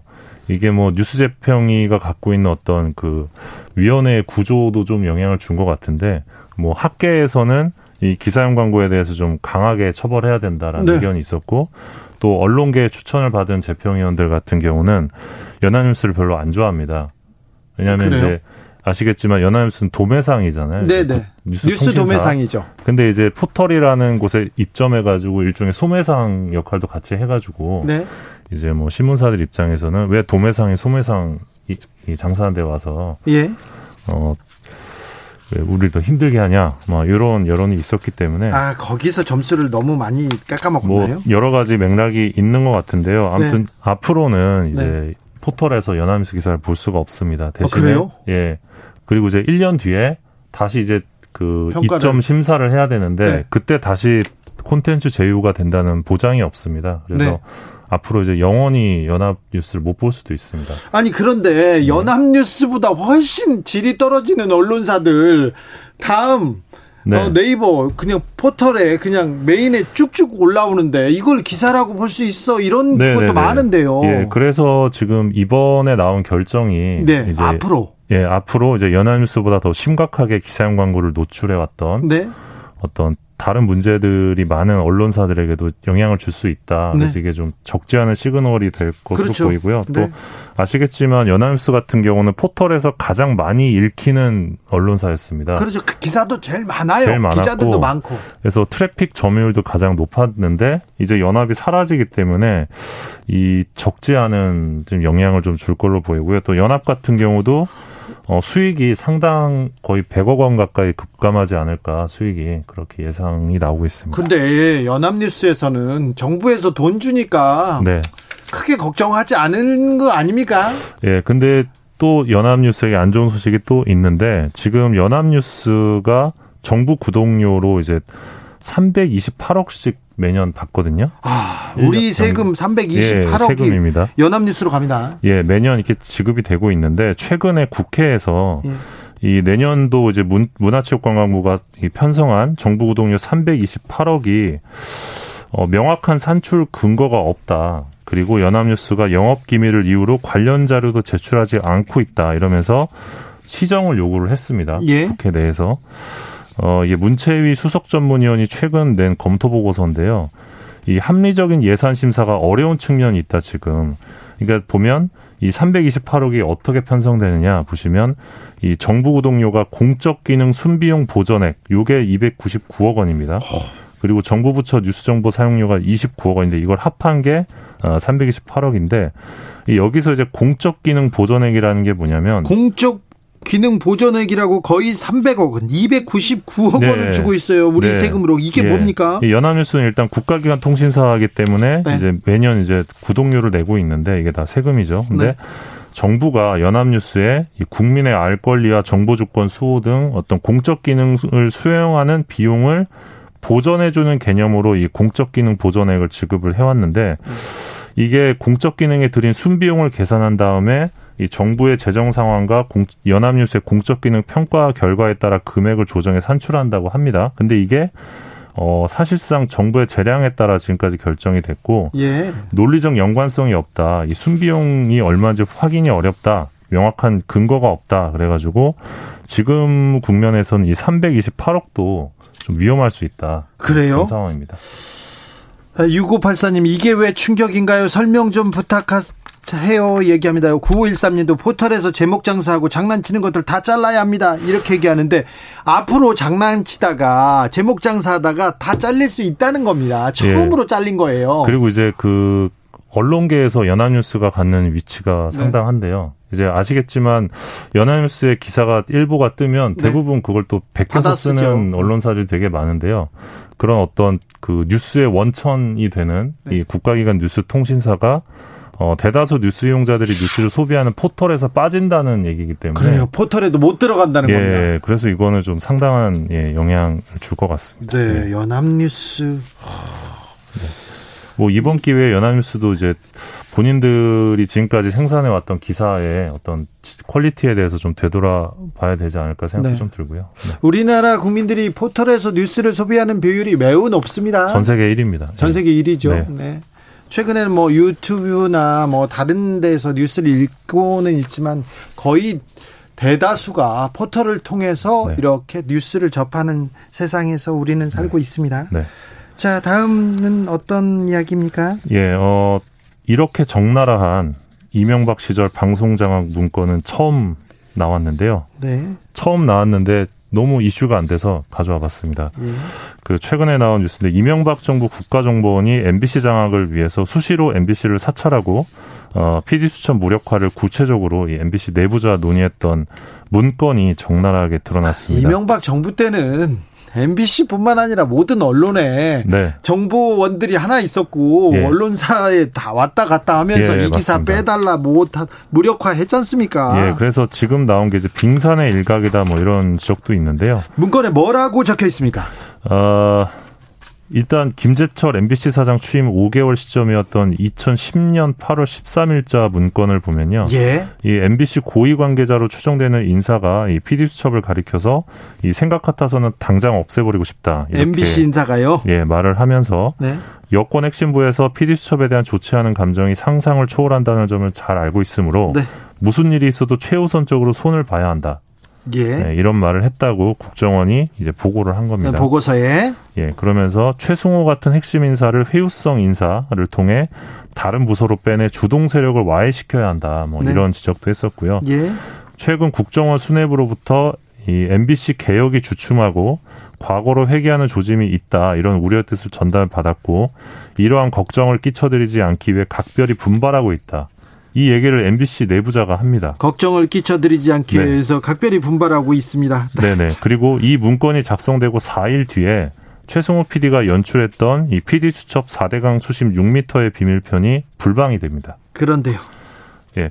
그럼에도 국정원이 볼 때 이 MBC 방송 장악이 이제 어, 충분치 않았던 것 같습니다. 그래서 2010년 9월 27일자 문건을 보면 MBC 경영진의 기회주의적 행태 이러면서 김재철 체제 MBC 경영진을 비판을 합니다. 그러니까 어, 개혁이 좀 더디다 이런 내용인데요.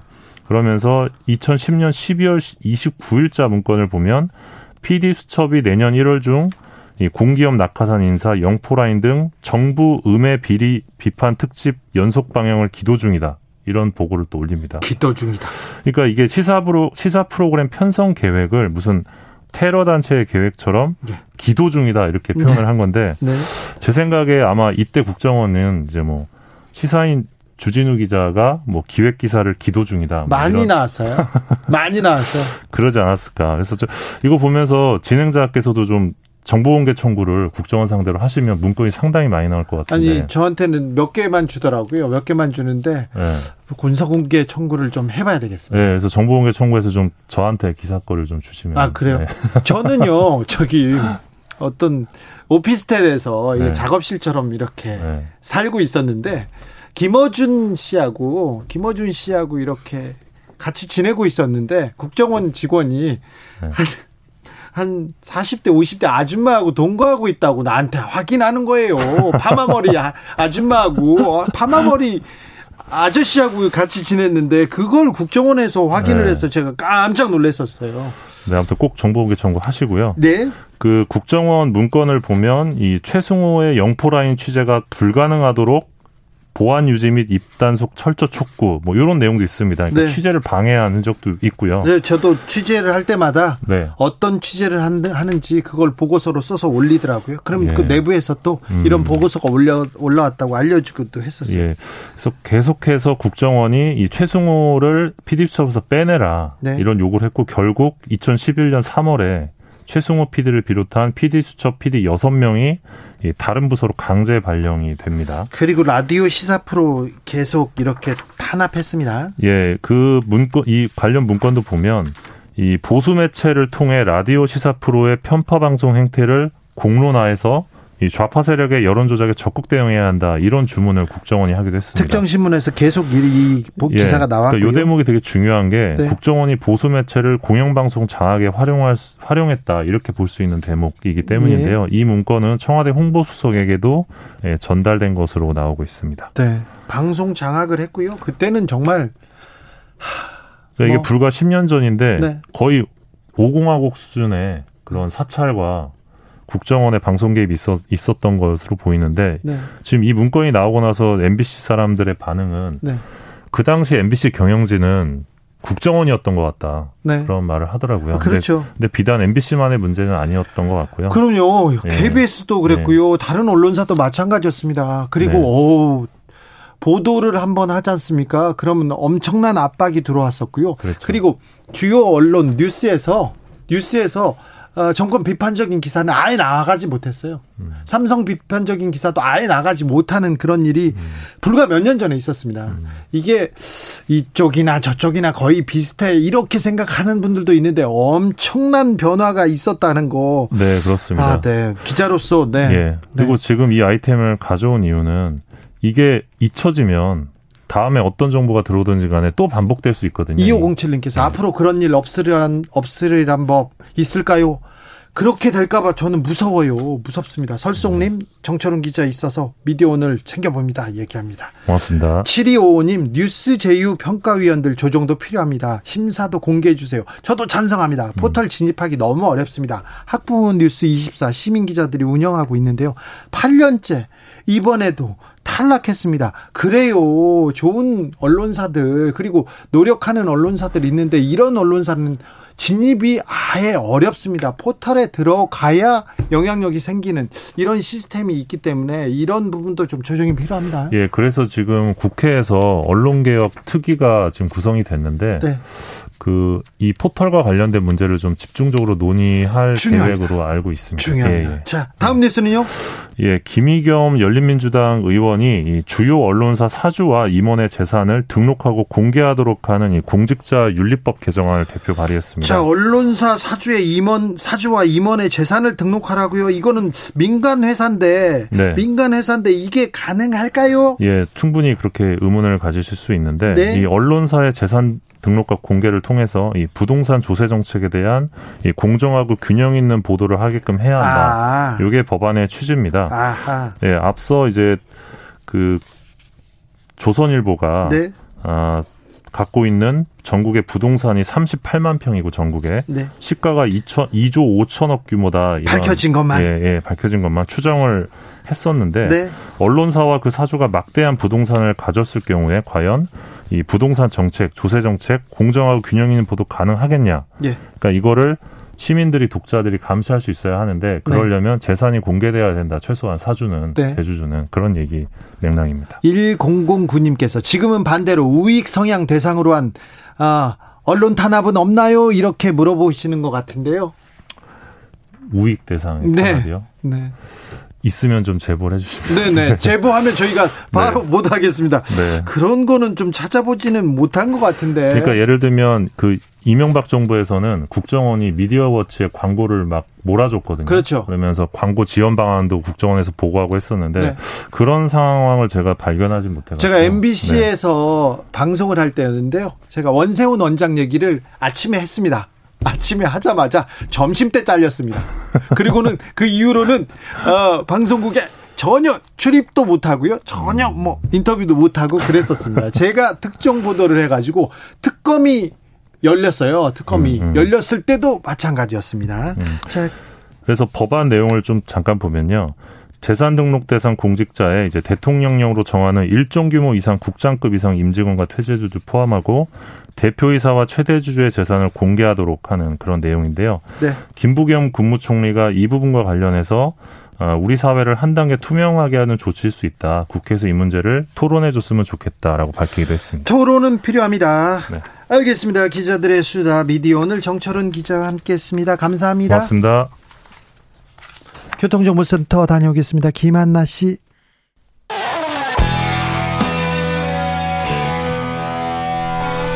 스치기만 해도 똑똑해진다. drive through 시사 주진우 라이브.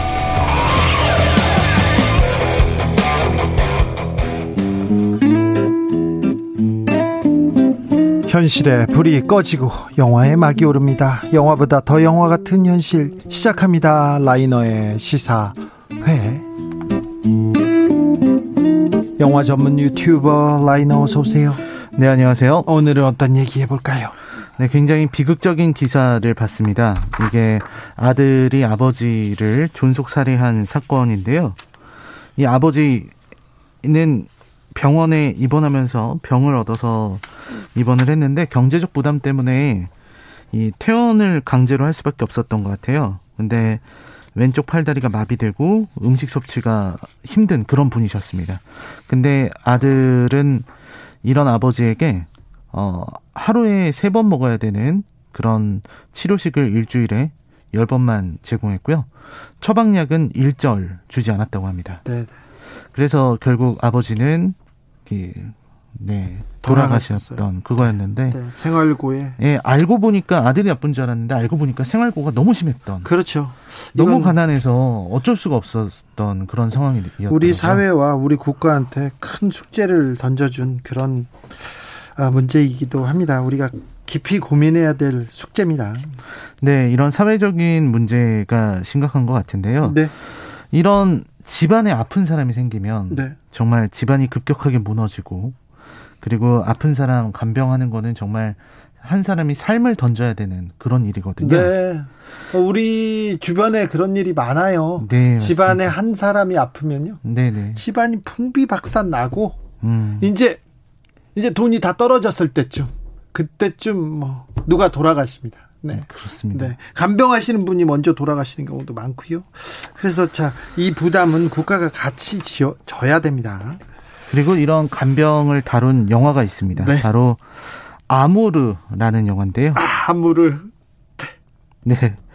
이 미안해 하케네라는 독일 태생의 오스트리아 국적의 네. 정말 거장입니다. 네. 이분은 칸 영화제에서 황금 종려상만 두 번 수상했고요. 감독상도 한 번 받았고요. 예.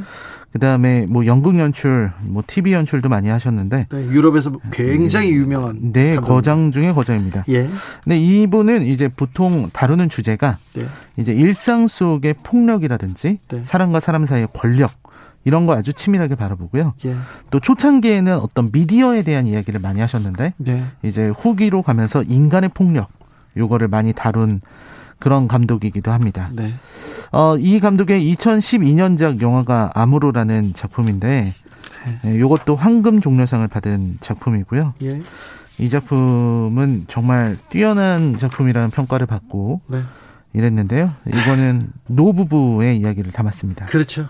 노부부의 사랑 얘기입니다. 아무르가 아, 네. 사랑이잖아요. 네. 아무르가 네, 불어로 사랑이죠. 네. 그런데 어떤 종류의 사랑인지 영화 속으로 걸어가 보겠습니다. 저는 벌써 괴로워요. 네, 벌써 괴로우신데 네. 이 영화 저, 저 봤거든요. 네, 영화의 시작이 네. 이제 프랑스 파리의 한 아파트에 이 경찰이랑 구급대원이 출동하는 장면으로 시작해요. 네. 문이 잠겨 있잖아요. 네, 잠긴 문을 열고 들어갔는데 거기에 이제 아주 고운 자태로 누워서 사망한 노팔 시신을 발견합니다. 네. 그리고 이제 과거로 돌아가는데요. 사실 몇 달 전까지만 해도 이 집에는 그 안느 아, 아내의 이름이 안느고요. 네. 남편의 이름이 조르주. 네. 이분 이 두 분은 은퇴한 80대 음악가 부부입니다. 네. 그래서 아주 평온한 노년을 보내고 있었어요. 네. 둘이 서로를 아끼면서 그러던 어느 날 갑자기 불행이 닥쳐오죠. 예. 아침 식사를 하다가 아내인 안느가 의식을 잃는데요. 의사한테 데려가니까 경동맥이 막혔다는 진단을 했습니다. 네. 그래서 이 가벼운 수술로 고칠 수 있다고 했는데 실패 확률도 5%밖에 안 된다고 했는데 이 수술이 실패하고요. 그 5% 안에 들어가 버렸어요. 네. 그러니까 뭐 병명이 되게 복잡하게 영화에서 나오는데 이제 뇌졸중 같은 거죠. 네. 그래서 수술이 실패하고 오른쪽 몸이 마비되는 그런 부작용이 나타납니다. 네. 그리고 안내는 이제 병원을 좀 무서워하게 되고요. 다시는 나를 병원으로 보내지 마라. 네. 나는 장애가 있는 게 아니다. 이렇게 얘기를 하게 됩니다. 예. 그리고서 이제 헌신적으로 간병하는 이야기가 펼쳐지는 거예요. 조르주 할아버지가 안내 할머니를 너무 사랑해요. 너무 사랑하죠. 몸소 이렇게 간병하잖아요. 헌신적으로. 네. 맞습니다. 헌신적으로 간병하고 또 아내가 병원을 싫어한다는 것도 알고 네. 그리고 항상 딸이 찾아오고 네. 딸이 또 딸이 그 사위랑 별로 이렇게 사이는 안 좋은데 아무튼 찾아와서 얘기도 많이 해줍니다. 근데 뭐 딱히 도움을 줄 수는 없어요. 이 노부부 단 둘이 살거든요. 예. 이 집안이 되게 고적하다고 할까요? 너무 조용하고 그냥 둘만 살아가는 그런 고독한 그런 곳입니다. 네. 그런 곳인데 이제 점점 힘들어지죠. 중간에 간병인을 들이기도 하는데요. 그 간병인도 오래 못 쓰는 게 이 점점 안내가 아파지면서 음. 이제는 어린애처럼 돼가요. 네. 약간 치매 같은 증상도 오기 시작해서 어린아이처럼 변해가니까 이 머리를 빗겨주면서 굉장히 거친 모습을 보입니다. 간병인이 그걸 보고서 조르주는 간호사를 쓸 수가 없었죠. 네, 직접 하죠. 네, 직접 할 수밖에 없는 그런 상황이 계속해서 벌어집니다. 딸이 와서 아빠 이대로는 안 돼요, 이대로는 안 돼요라고 소리를 치지만 정작 아버지가 그러면 네가 간병할 거니? 이렇게 물어보면 뭐라고 답을 할 수가 없는 그런 상황입니다. 이 간병이라는 게 너무나 힘든 일이라는 걸 느끼게 되는데 또 안내는 죽고 싶다고 말을 합니다. 예. 네, 살고 싶지 않다라고 얘기를 하고요. 점점 얼마나 힘들어지냐면요. 이제 죽도 삼키지 못할 정도가 되고요. 예. 물도 못 마실 정도가 됩니다. 그래서 안느한테 조르주가 물을 건네는 장면이 있어요. 물을 막으라고 하는데 안느가 거절합니다. 예. 거절하니까 조르주가 안느의 뺨을 때려요. 아, 네. 그 뺨을 때리고 또 얼마나 미안해서 아, 후회하는 네. 장면이. 그러니까 그 장면이 이게 이게 되게 그 저도 그 감정을 이해한다고는 할 수 없을 것 같아요. 왜냐면 죽고 싶다고 하면서 물을 거부하는 여자와 그 여자의 뺨을 때리고 물을 먹게 하는 남자. 이게 너무 너무 슬픈 일이잖아요. 네. 그리고 그 다음에 이제 자연 풍경을 이렇게 보여주거든요. 자연의 네. 그림을. 그 그림을 보여주는 거에서 참 많은 생각을 하게 만드는 것 같습니다. 네. 계속 고민이 깊어집니다. 네. 아내, 사랑하는 아내를 위해서 내가 뭘 해줘야 될까? 뭘 어찌 해야 되나? 네, 그래서 정말 어떤 일을 할까 하다가 그 장면이 그겁니다. 이제 자기 어렸을 때 어머니 얘기를 해주고 있는데 안느가 잠에 들어요. 그때 조르주는 베개로 안느를 숨을 막습니다. 그렇게 해서 안느를 죽이고요. 스스로 보내줬다는 표현이 좋을 것 같습니다. 네. 보내주고 자기 자신도 방에 이제 모든 벽에 테이프를 틈에 테이프를 다 붙이고 가스를 틀고 자신도 그 뒤를 따르죠. 네. 네. 네. 그런 네. 이야기입니다. 하늘나라로 보내줬다 이렇게 얘기하자고요. 네. 그리고 자신도 따라갔다. 아, 네. 네. 그리고 먼저 보내고 자신이 뒤따라갔다. 뒤따랐다. 이렇게 네. 얘기하자고요. 감독이 감독이 들려주고 싶었던 얘기가 많아요. 네, 그렇죠. 이 수십 년 동안 함께온 부부 이 사랑 인류 보편적인 이 사랑이 이 늙음이라든지 네. 질병, 이 병이라는 악마 앞에서 얼마나 쉽게 무너질 수 있는가 이런 걸 보여주는 것 같아요. 네. 그래서 이 영화는 그 환자가 무너지는 것도 있지만 주변인들이 겪는 어려움을 정말 사실적으로 그려냈습니다. 네.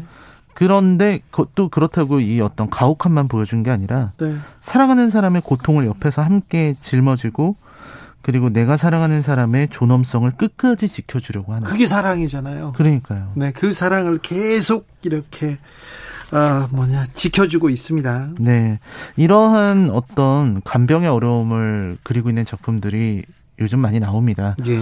더 파더 같은 영화도 이제 치매를 앓는 아버지를 바라보는 딸의 김, 입장. 김영민님은 그대를 사랑합니다. 우리나라 영화랑 비슷하네요. 음. 그, 그, 영화도 그랬습니까? 네, 그런 것도 있습니다. 네. 아 근데 이제 이 안내가 마지막에 베개로 눌렀다라는 그 장면에서 정말 이게 너무 너무나 사랑해서 이럴 수 있구나라는 생각을 하게 만드는 게 좀 대단했던 것 같아요. 그리고 네. 여기에서 카메라가 되게 좀 독특한 위치에 저음하거든요. 아, 그렇죠. 네, 그래서 이 어떤 행위의 의미를 관객의 해석에 딱 맡겨요. 네. 어떤 스스로 의미를 부여하지 않고요. 네.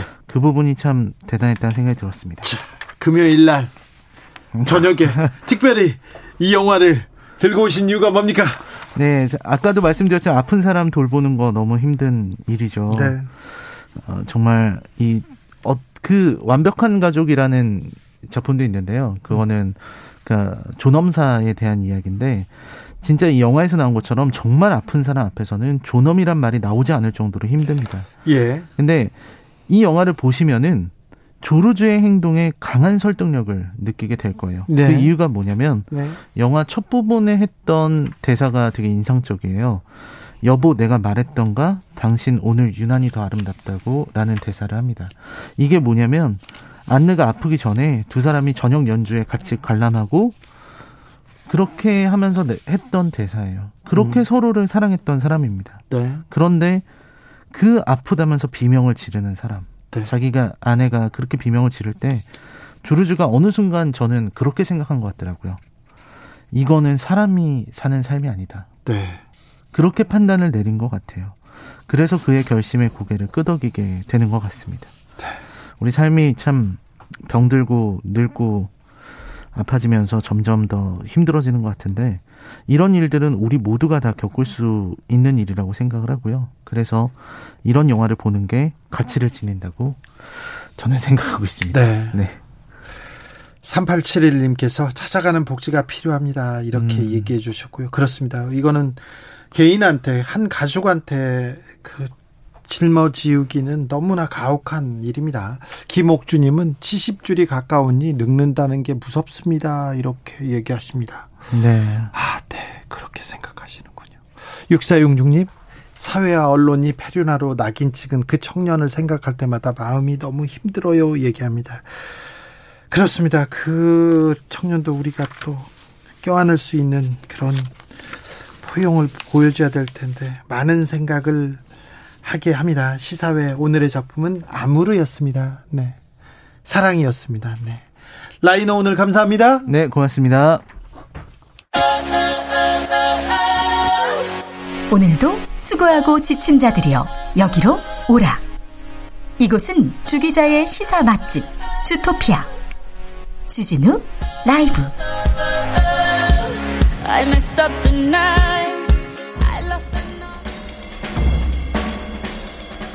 느낌 가는 대로 그냥 고른 뉴스 여의도 주필 어제 택시가 안 잡힌 이유 팬데믹의 법인 택시 기사 24% 20 죄송합니다. 24%가 떠났다 한겨레 있습니다. 너무 놀라가지고 아 요즘 야간에 택시를 아예 잡지 못하거나 그리고 어이구 오랫동안 기다렸어요 그런 불만 여기저기서 나옵니다. 여러분도 겪으셨습니까? 저도 어우 30분 기다렸어요. 1시간 기다렸어요. 하는 분들 많이 봤어요. 그런데 왜 그럴까 했는데 코로나 시대에 택시 손님은 줄었는데 회사에 내야 되는 산업금 있지 않습니까? 산업금은 그대로여서 많은 택시 기사님들이 떠났다고 합니다. 법인 택시 기사님 한 분은 최근에 한 달에 30만 원, 40만 원 가져갔다는 기사도 있어요. 그러니 택시로 돌아오지 않고 다른 데로 가거나 일을 접을 수밖에 없지요. 이렇게 합니다. 이렇게 떠난 택시 기사님들 돌아오지 않으면 택시 대란이 벌어질 수 있다는 전망도 나옵니다. 아니 코로나로 다 힘든데 제일 힘든 게 기사님인데 사장님은 손해 안 보고 기사만 손해 보는 아니 피해에 대해서 지원금은 사장님은 많이 받고 기사님은 조금 받거나 못 받고 이건 잘못됐지 않습니까? 어떻게 회사가 기사님 없이 택시가 가능하겠어요? 이게 건강한 회사입니까? 훌륭한 회사입니까? 이거 다시 한번 생각해 주십시오. 특별히 택시 기사, 어, 택시 회사의 사장님들 말입니다.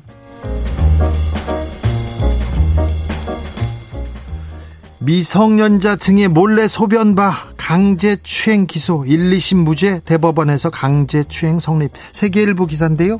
2019년 11월에요. 어떤 분이 놀이터에서 미성년자한테 소변을 봤어요 소변을. 그런데 1심에서는요 무죄 받았어요.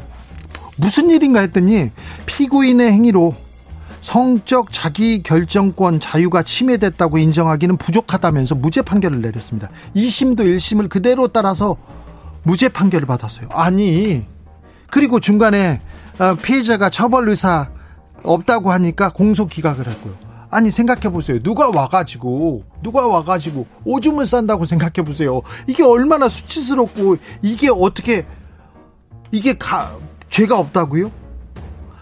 대법원에서 이렇게 살펴보니까 화풀이를 하려고 피해자를 따라갔답니다. 이 사람이 피해자를 따라가서 화가 난 홧김에 의자에 앉아 있는 그 미성년자한테 홧김에 소변을 봤다고 얘기를 했어요. 이게 수치심을 일으키지 않습니까? 혐오감을 일으키지 않는다고요?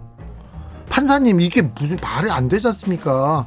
예전에 피해자 만취 상태에서 인식하지 못했다 성폭행 아니다 이런 판결 많이 나왔거든요. 이런 판결이 아직도 나오고 있다는 게 너무 놀랐어요. 그나마 1심, 2심에서 무죄가 이 대법원에서 이렇게 바로 잡혔다는 게 다행입니다. 판사님 좀 자기 딸이라고 생각하고 자기 동생이라고 생각하고 엄마라고 생각하고 그렇게 좀 판결을 해주셨으면 합니다. 배구공이 배구공이 3억 6천만 원 주인공은 톰 행크스 친구 윌슨 연합뉴스 기사입니다. 아, 영화 캐스트 어웨이라고 있습니다. 비행기 사고로 무인도에 홀로 떨어져 있는 톰 행크스. 톰 행크스가 혼자서 무인도에서 너무 외로우니까 자, 미치지 않으려고 대화 상대로 하나 배구공을 가지고 친구를 하나 만듭니다. 윌슨이에요. 배구공 윗부분을 잘라내고 나뭇가지로 머리를 이렇게 만들어줘요. 그리고 어, 자신의 피로 이목구비를 이렇게 그려가지고 사람 얼굴같이 만들고 윌슨이라고 부르면서 윌슨 나 오늘 뭐 했어? 윌슨 이렇게 얘기를 합니다. 그런데 그 윌슨이 폭풍 우에 떠내려갑니다. 떠내려가는데 와 떠내려가는데 윌슨 떠내려가 어 윌슨 네 정말 슬펐는데 정말 슬펐는데 아 그 윌슨이 잘 있나 저는 아직도 걱정하고 있었는데 그나마 경매에서 3억 6천만 원 세계에서 가장 비싼 배구공이 됐다니까 좀 위안을 갖게 됩니다. 윌슨 잘 살아야 돼. 네. 이소라의 가을 시선을 들으면서 저는 여기서 인사드리겠습니다. 오늘 돌발 퀴즈의 정답은 NFT였습니다. 아, 저는 내일 오후 5시 5분에 주진우 라이브 스페셜로 돌아옵니다. 지금까지 주진우였습니다.